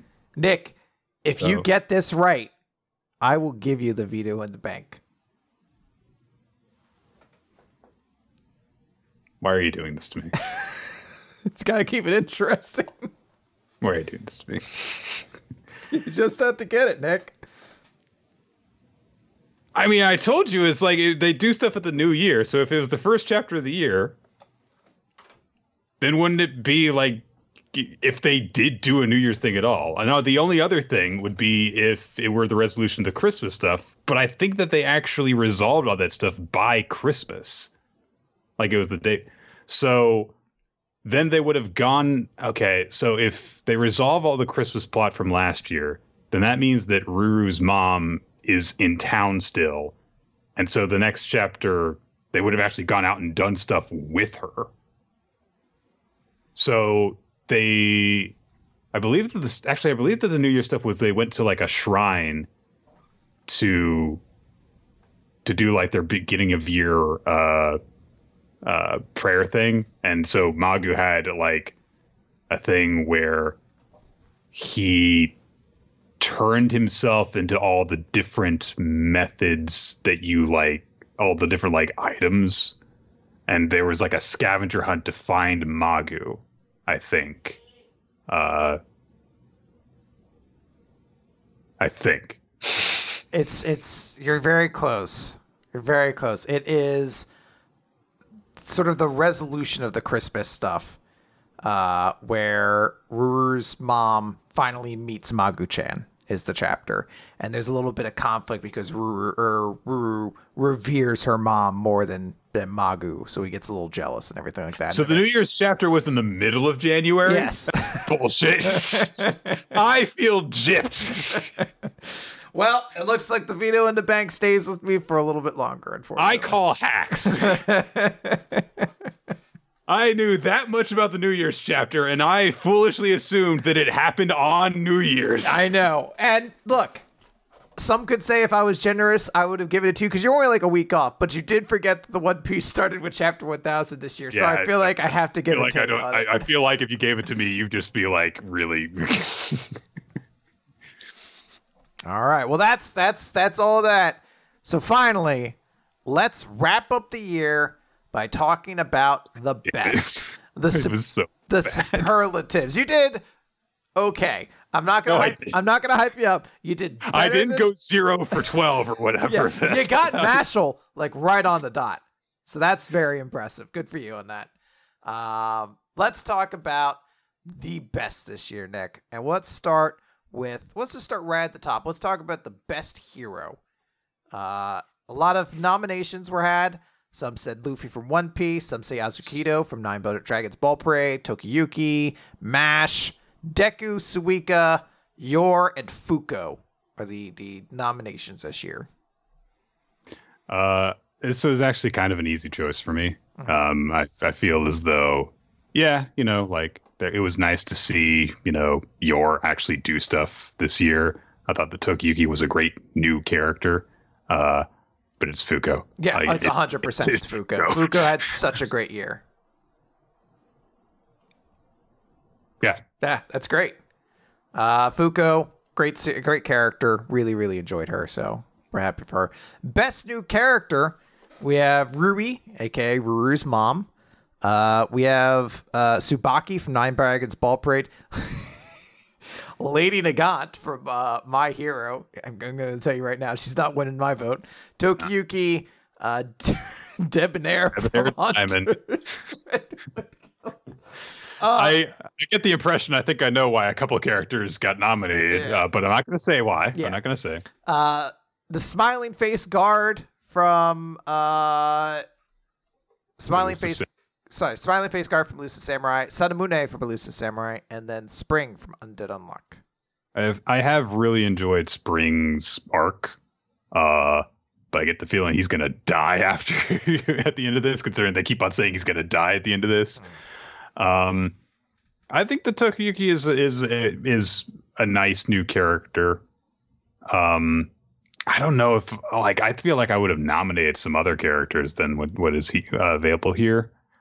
Um, but out of the choices that you've given me, I am going to go with Tokiyuki. So okay. Uh, by the way, I, I I missed this part. Uh, the audience picked Mash as their best hero of the year. So just throwing it out there. Um, for best new character, I don't love anyone. Here. I feel like I can't obviously give it to Tsubaki or Debonair. Not that I was going to because those series ended this year. Like it's hard to be best new character in a series that had 20 chapters. You know. Um, I don't think Ruru's mom is that memorable of a character. I don't care about Tokiyuki that much.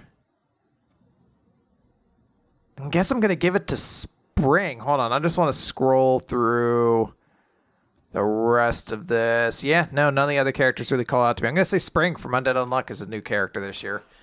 Mm-hmm. Um, he was he was pretty cool.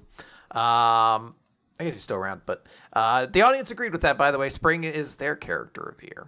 Cool. All right, Nick. Best new technique or power. We have Magna's secret flame magic of the Soul Chain. To- Soul Chain Deathmatch. Yeah. Tokiyuki's uh, Demon Heart Buddha Blade. Uh, Sasaki's Helicoceratops. So it was this year, Nick. You did have yeah, that. it was. Uh, Robin's Demonio Flare. Fleur? Fleur? Demonio Fleur. Fleur. Uh, Queen's Brachiosnakis. Uh, Andy's Death Shadow, which I believe is the one where he basically rips his skin off. uh, Uno Yukayasu being a Lord of oh the the the Lord of Carnage from Thirty Years of Virginity guy. Right, right, right, right. I was like, who the fuck is this? Until I read it, and then King's Imperial Deep Pride Steak. Fuck! I just got that stupid pun. What? Deep fried steak. Deep fried steak. Oh, okay, okay. It's very dumb. I hate it. it it's not great. Um, so look, I like a lot of these. I like the understated but very straight, but also very straightforward nature of the uh, you know Buddha blade, where you know he runs away while cutting, and it actually improves his cut. Uh, all of the dinosaur things from One Piece have been funny. I think that it reached its pinnacle with Brachiosnakis and just how absurd that got with him shooting himself repeatedly and everything. Very, very, very fun. Mm-hmm. It's Magna Secret Flame Magic Soul Chain Death Match, though.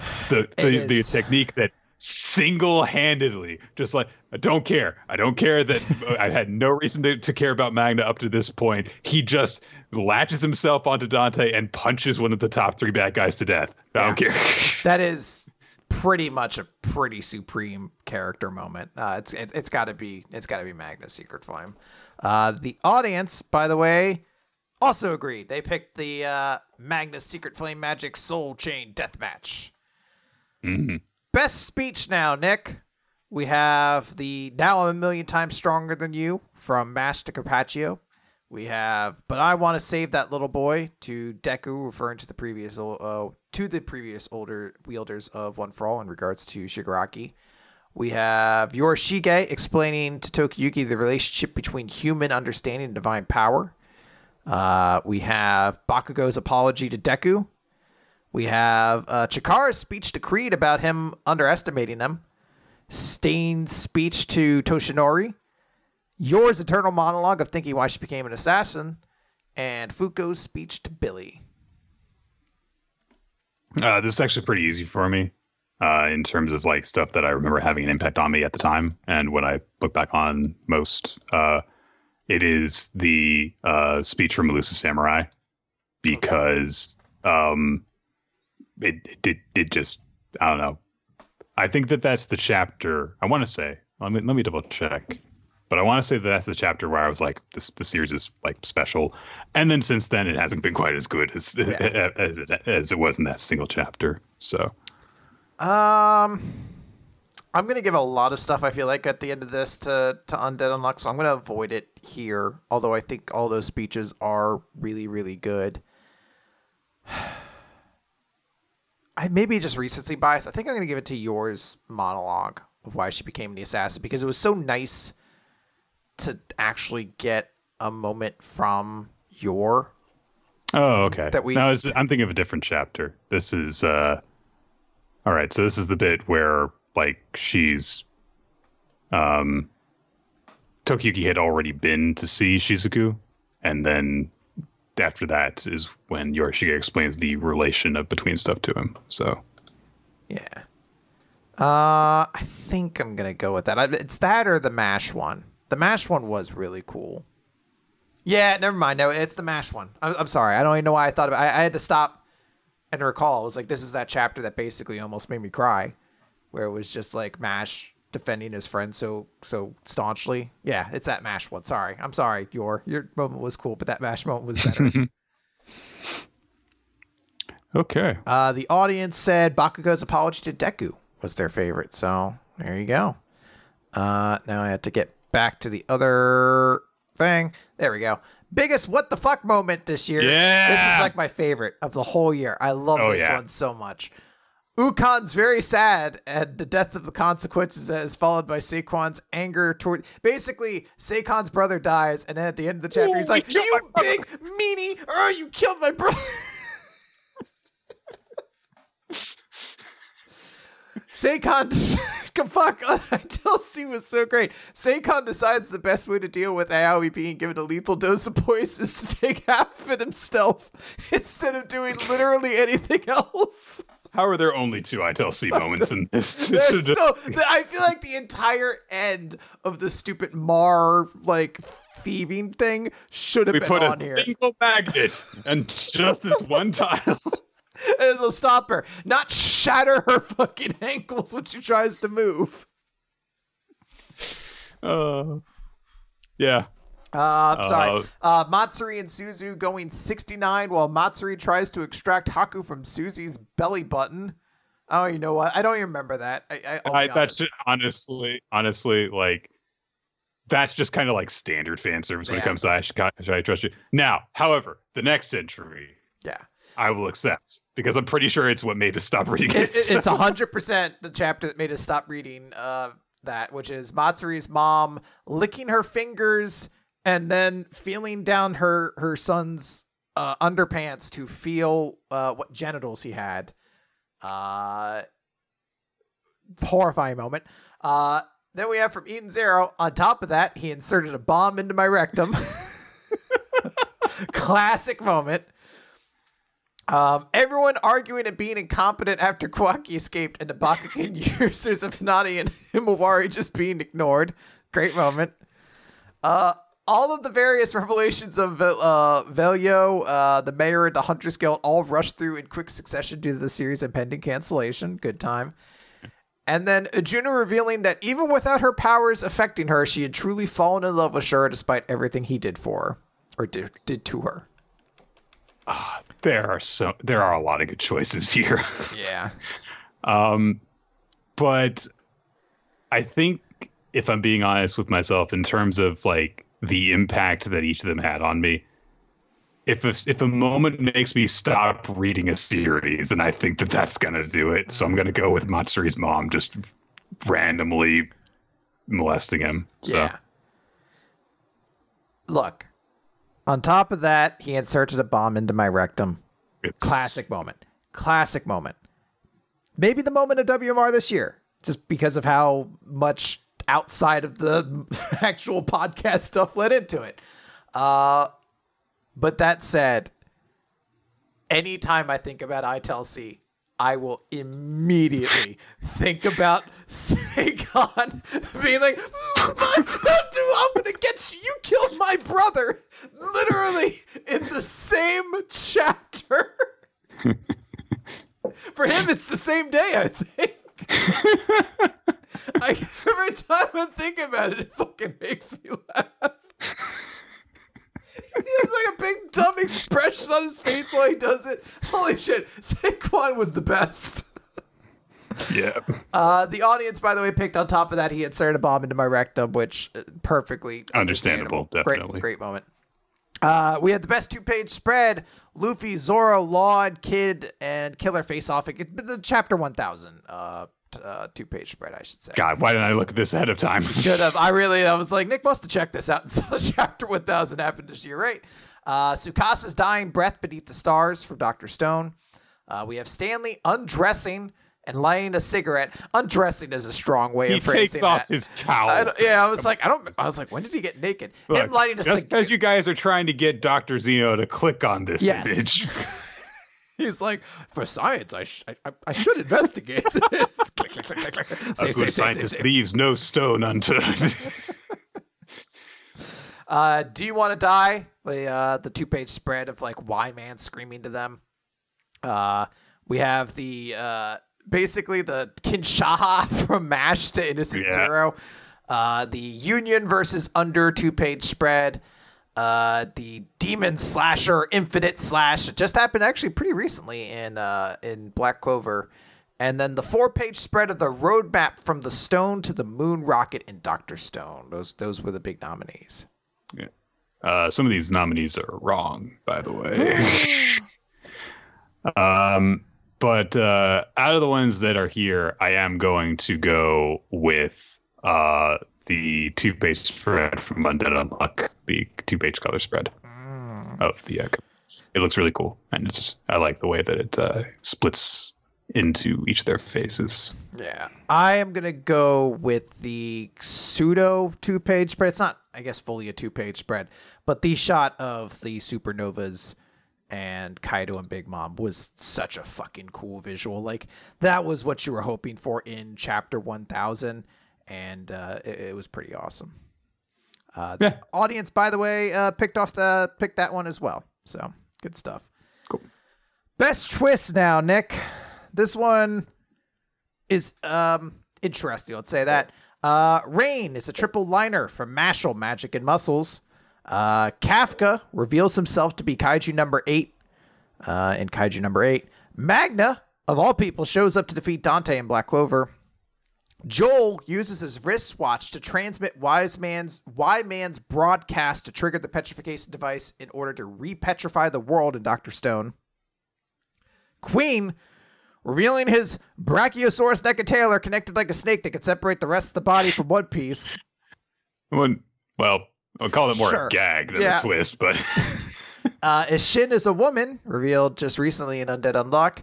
Aoyama is a traitor and was quirkless beforehand, and the cheese fake out from early in the series having been a false fake out. And then finally, Star and Stripes booby trapping New World or New Order into rebelling against other quirks. Also, my uh, yeah, uh, it's it's it's Joel using the wristwatch to Yeah. cause the petrification to, to engulf the world. yeah, that was because a fucking awesome scene. look, there were some unexpected occurrences that happened. Definitely, uh, well, like the Magna thing. But in terms of like talking about a twist, like oh my god, I didn't see that coming, but now that I see that it, it's happened, yeah, that makes perfect sense, and it is a wonderful resolution to this. The audience picked Queen's Brachiosaurus. It was Yeah. a joke, guys. I it was a joke. I have been told I have been told that there were some last minute votes that changed stuff that looked otherwise certain and I have to feel like this was one of them that like a bunch of people voted for that one cuz like it's so funny or whatever but I'm like yeah no it's 100% Joel in the wristwatch in my mind, Look, mind. it's really funny, but it's not the best twist. Is all I'm saying. Uh, next up, Nick, best fight of the year. We have the Supernovas versus the Emperors from One Piece. We have Hoshina with some help from Mina and Kokoro against Kaiju number 10. We have Magna versus Dante. Andy Fuko, Shen, and Mui versus Fang. We have Robin versus Black Maria. Yorin McMahon versus the Assassins and uh, Spy Family. The verbal battle between Tokiyuki and Sadamune in Elusive Samurai. And then Fuko versus Spring in Undead Unluck. And I will say off the bat, there are quite a few really, really good ones in here. Yes. I can't give it to Fuko versus Spring because that fight's not over yet. Yes. I would feel bad about doing so. Uh, the stuff with Fang was really cool. Um, I did like the. I mean, why isn't that a twist? Shen becomes a freaking Yongshi. That you know? should have been on there. Shen actually dies was a bigger twist than a lot of the other stuff. Come on, guys. uh, ta- we've talked about you know really liking Magna and Dante, but I I don't know. Um, I think in terms of like just pure enjoyment in the moment, it was unfortunately abbreviated because the fight split off in a way that I don't even know how what much you can count it as a single fight. But I'm gonna go with the Supernovas versus the Emperors because I just remember how big that felt when it was happening and how it felt like, oh yeah, you know, you said like this is gonna be a big fight, and then it really did feel like that for about a month Yeah. uh, of One Piece before it split off. And depending on how you look at it, maybe it's still going, but in terms of how it Everything's was just divided that from fight, that part. Yeah.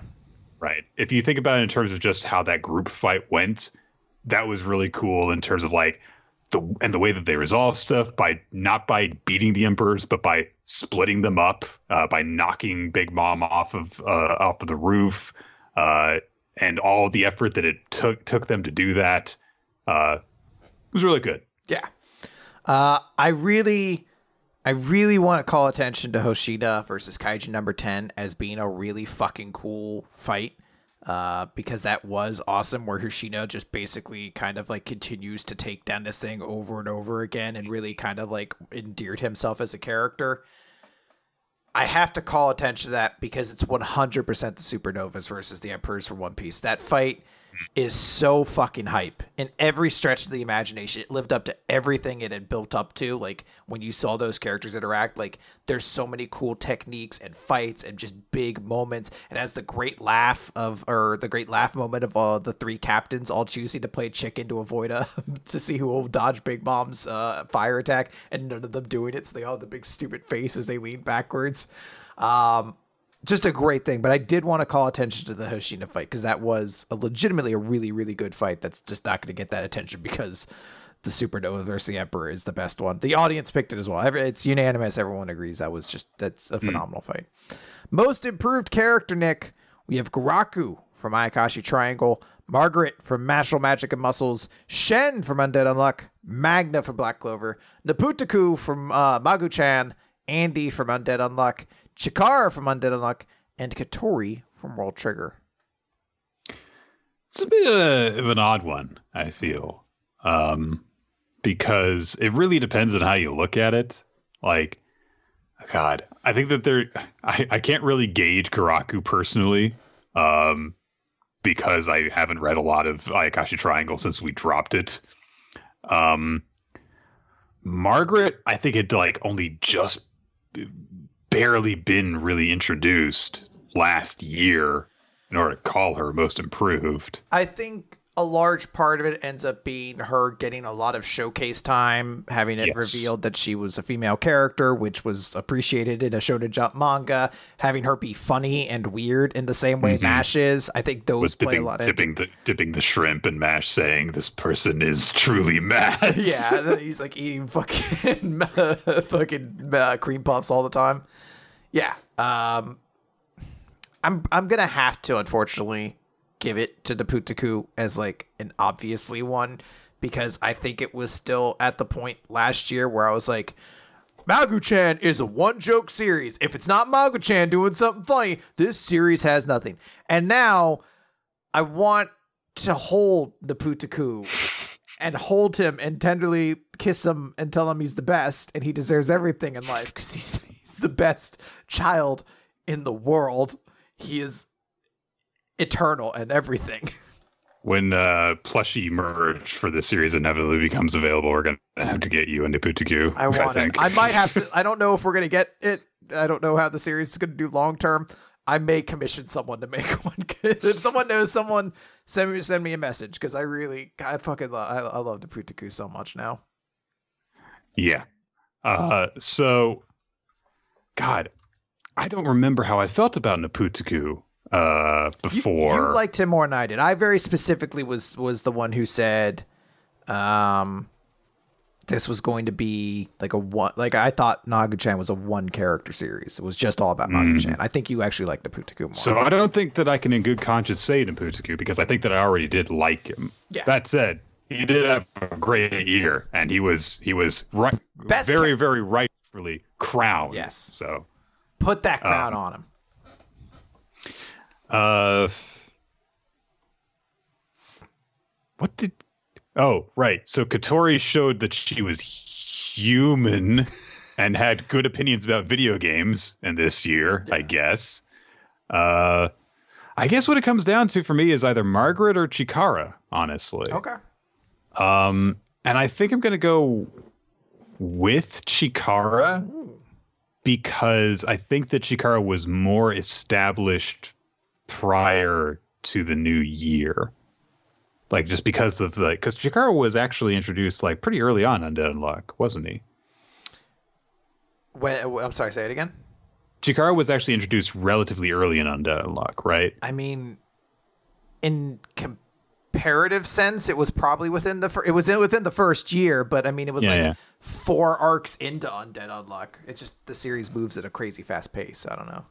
Well, I'm pretty sure that what he was actually around last year, and it's hard to tell because we weren't, you know, covering it at that time. But uh, so in terms of like a character that like you know was better, then I think that's got to be him. Whereas Margaret, I mean, hadn't been around long enough, I think, to have an opinion of her this time last year. So it's tricky.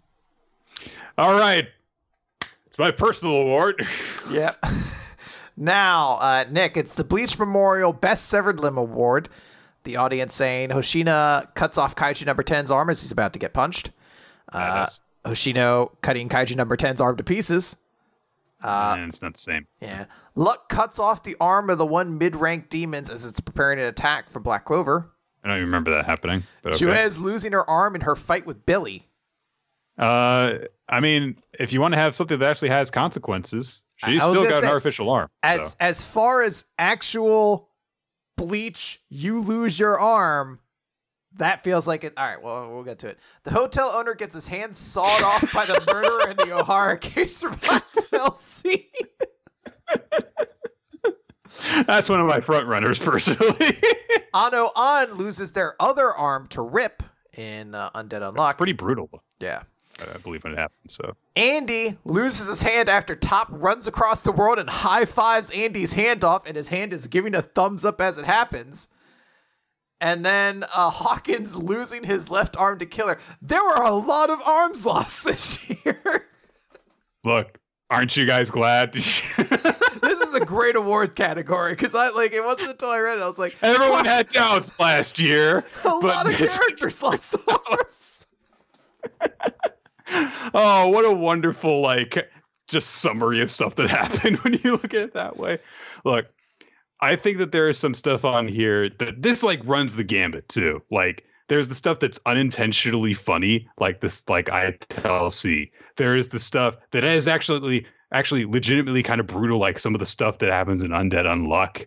Uh, and uh, there's just some of the very bleach like honestly stuff that did happen in kaiju number eight where it doesn't matter uh, you know i'm punching while getting my arm cut off kind of thing. Uh but for me the most memorable moment is just the absurdly gratuitous top runs across the earth and high fives andy's hand off while he's giving a thumbs up. It it's is so stupid. it is a supremely So awesome moment. However, this is the Bleach Memorial Best Severed Limb Award.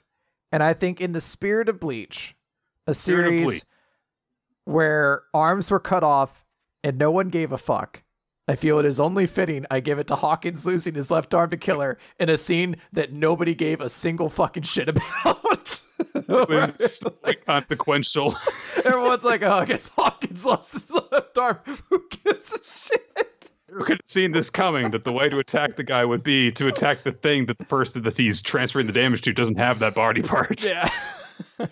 Which, audi- by the way, I will point out, kid not having an arm was not in the best twists because Yeah. no one thought that was twist. everyone's like, kind of saw this one coming.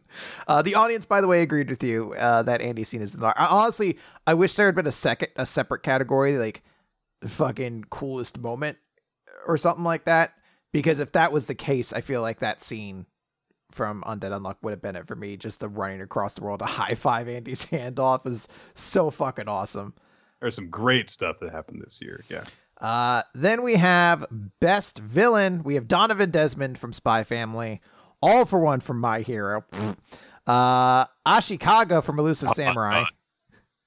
Yes, All for One has just gotten worse this year. I'm sorry. It was it was a bad year for All for One. Okay. Yeah. Uh, Ashikaga from Elusive Samurai. Stanley Snyder from Doctor Stone. Sadamune from Elusive Samurai. Margaret from Do- uh, Mashle. God from Undead Unluck. And Spring from Undead Unluck. God's a really good one there, honestly. Uh, We've when never you just met him. we we haven't. All you know about God really is just what He's done from the perspective of the people He's done it to. It's and it, you know what I do I did really get drawn into some of the way that he was being built up, or she, or they, or God. Yes. So was being built up uh just from the shit that they've done to people. And that's really all you need to know for why people want to kill God in this series. It's because they're an asshole. Yeah, God sucks. Um but I'm not going to give my best villain to them because I honestly think that while they were a villain, Stanley was actually a really good villain. Yeah, I mean, so I, I'm of, I'm of three minds at the moment. Stanley, as you said, really, really great villain. God is probably the character I hate the most, which is ultimately in like a wrestling sense, he's the character has the most heat. Like I fucking hate God. I want to see I want to see every character get to punch the shit out of God. Spring has been a really compelling antagonist. I don't know hmm. if like if it was best antagonist, maybe I'd feel more easily able to just slam dunk Spring in. But I guess I already gave. Did I give Spring my character? The yeah, I gave Spring my best new character. So I, I- guess I will. I will agree with you. Stanley is really, really effective as an antagonist, and he has the added bonus of even within the year coming back now as a like an anti villain, like sort of a, a you know anti hero character. And I've Yeah. mentioned before, I fucking love when that happens. Like it's one of my favorite tropes in in storytelling. So I'm super super excited about Stanley, and I'm gonna give it to him. By the way, uh, just just for this category purely, I want to point out some of the people that uh, did not make the cut for top nominations. Okay. which were uh, Billy from Undead Unluck, He was a really good one this year. yeah, uh, Lycaon from Hunters Guild Red Hood, which Who? the big werewolf guy, you know, the one who vanishes and doesn't get to do anything. uh, Megicula from Black Clover. Uh, Okay. The one that, yeah, def- definitely. I felt like the one that you had the most investment in. What, you Yeah. know, were actually the ties between the character and the devil. Uh, Innocent Zero from Mashle. That's And on, how did Margaret? Well, I guess she was also an antagonist. yeah, but honestly. I would have actually probably gone for this one if they had made the cut. Shiro Shiratori from Nine Dragons Ball Parade, just because they were being so absurdly evil over baseball. How did Kaido not make this list in any way, shape, or form? or Big Mom or anyone Or really Queen. for One Piece. Orochi, none of them made the cut. Hold on, can I? I can't alter this list. I want to just take out all for one and be like, Kaido. Damn it, it won't let me. Ninja's protected the list too well. um. All right, Nick. That's gonna wrap it up for 2021 Yeah. with just one final question. There were a lot of good series this year, maybe even a lot of great series. But what was the best series of this year?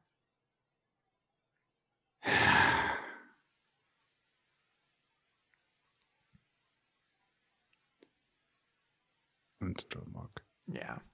Uh, Undead Unluck was a very, very good series this year. It has been compelling. The last like three months of Undead Unluck have been pretty much like almost not universally, but if you look at like our actual like MVP selections, it pretty much is either one of our best character or um character of the week like for three weeks, three, for a couple months back. Like at least one of us has it as like our character Yeah. or chapter of the week. However, Nick, However, sometimes you have to think, what's the best series and what's the one you enjoyed the most? And when you ah, think about that, what series did we enjoy more than Boruto and the antics of code and how every chapter makes itself a this is a little troll bit- pick. no, it's it's it's undead unluck. But for a moment, I wanted someone to be like, no, no.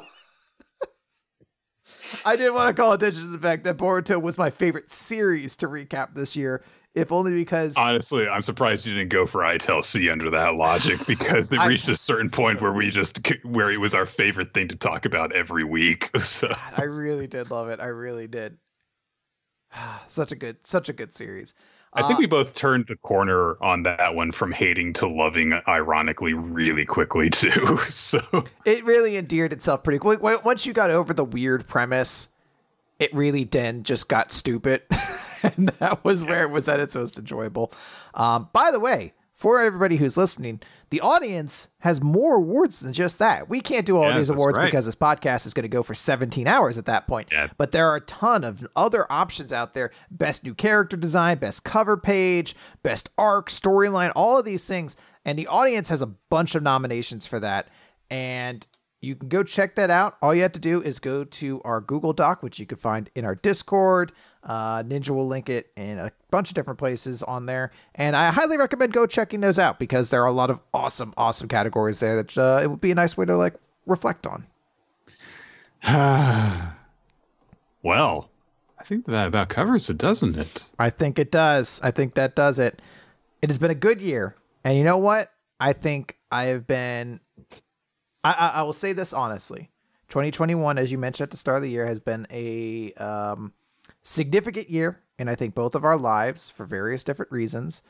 I will say it is a year where I have only grown to really appreciate having a friend like Nick in my life, and I just wanted to share that before Dude. we go into the new year, uh, and oh, just no. say it's a uh, oh what now i'm gonna turn it on you i'm like yeah now nick watch out if you turn around and it's goldberg and just spears you and i'm just like at hell in a cell we're fighting for this. I have the, the money in the bank over here. I don't know why i would risk it. I already have it. But no i just wanted i just wanted to share that this was i think a very good year and it has made me very uh, eternally grateful to have a good uh, good friend like that. Well, thank you.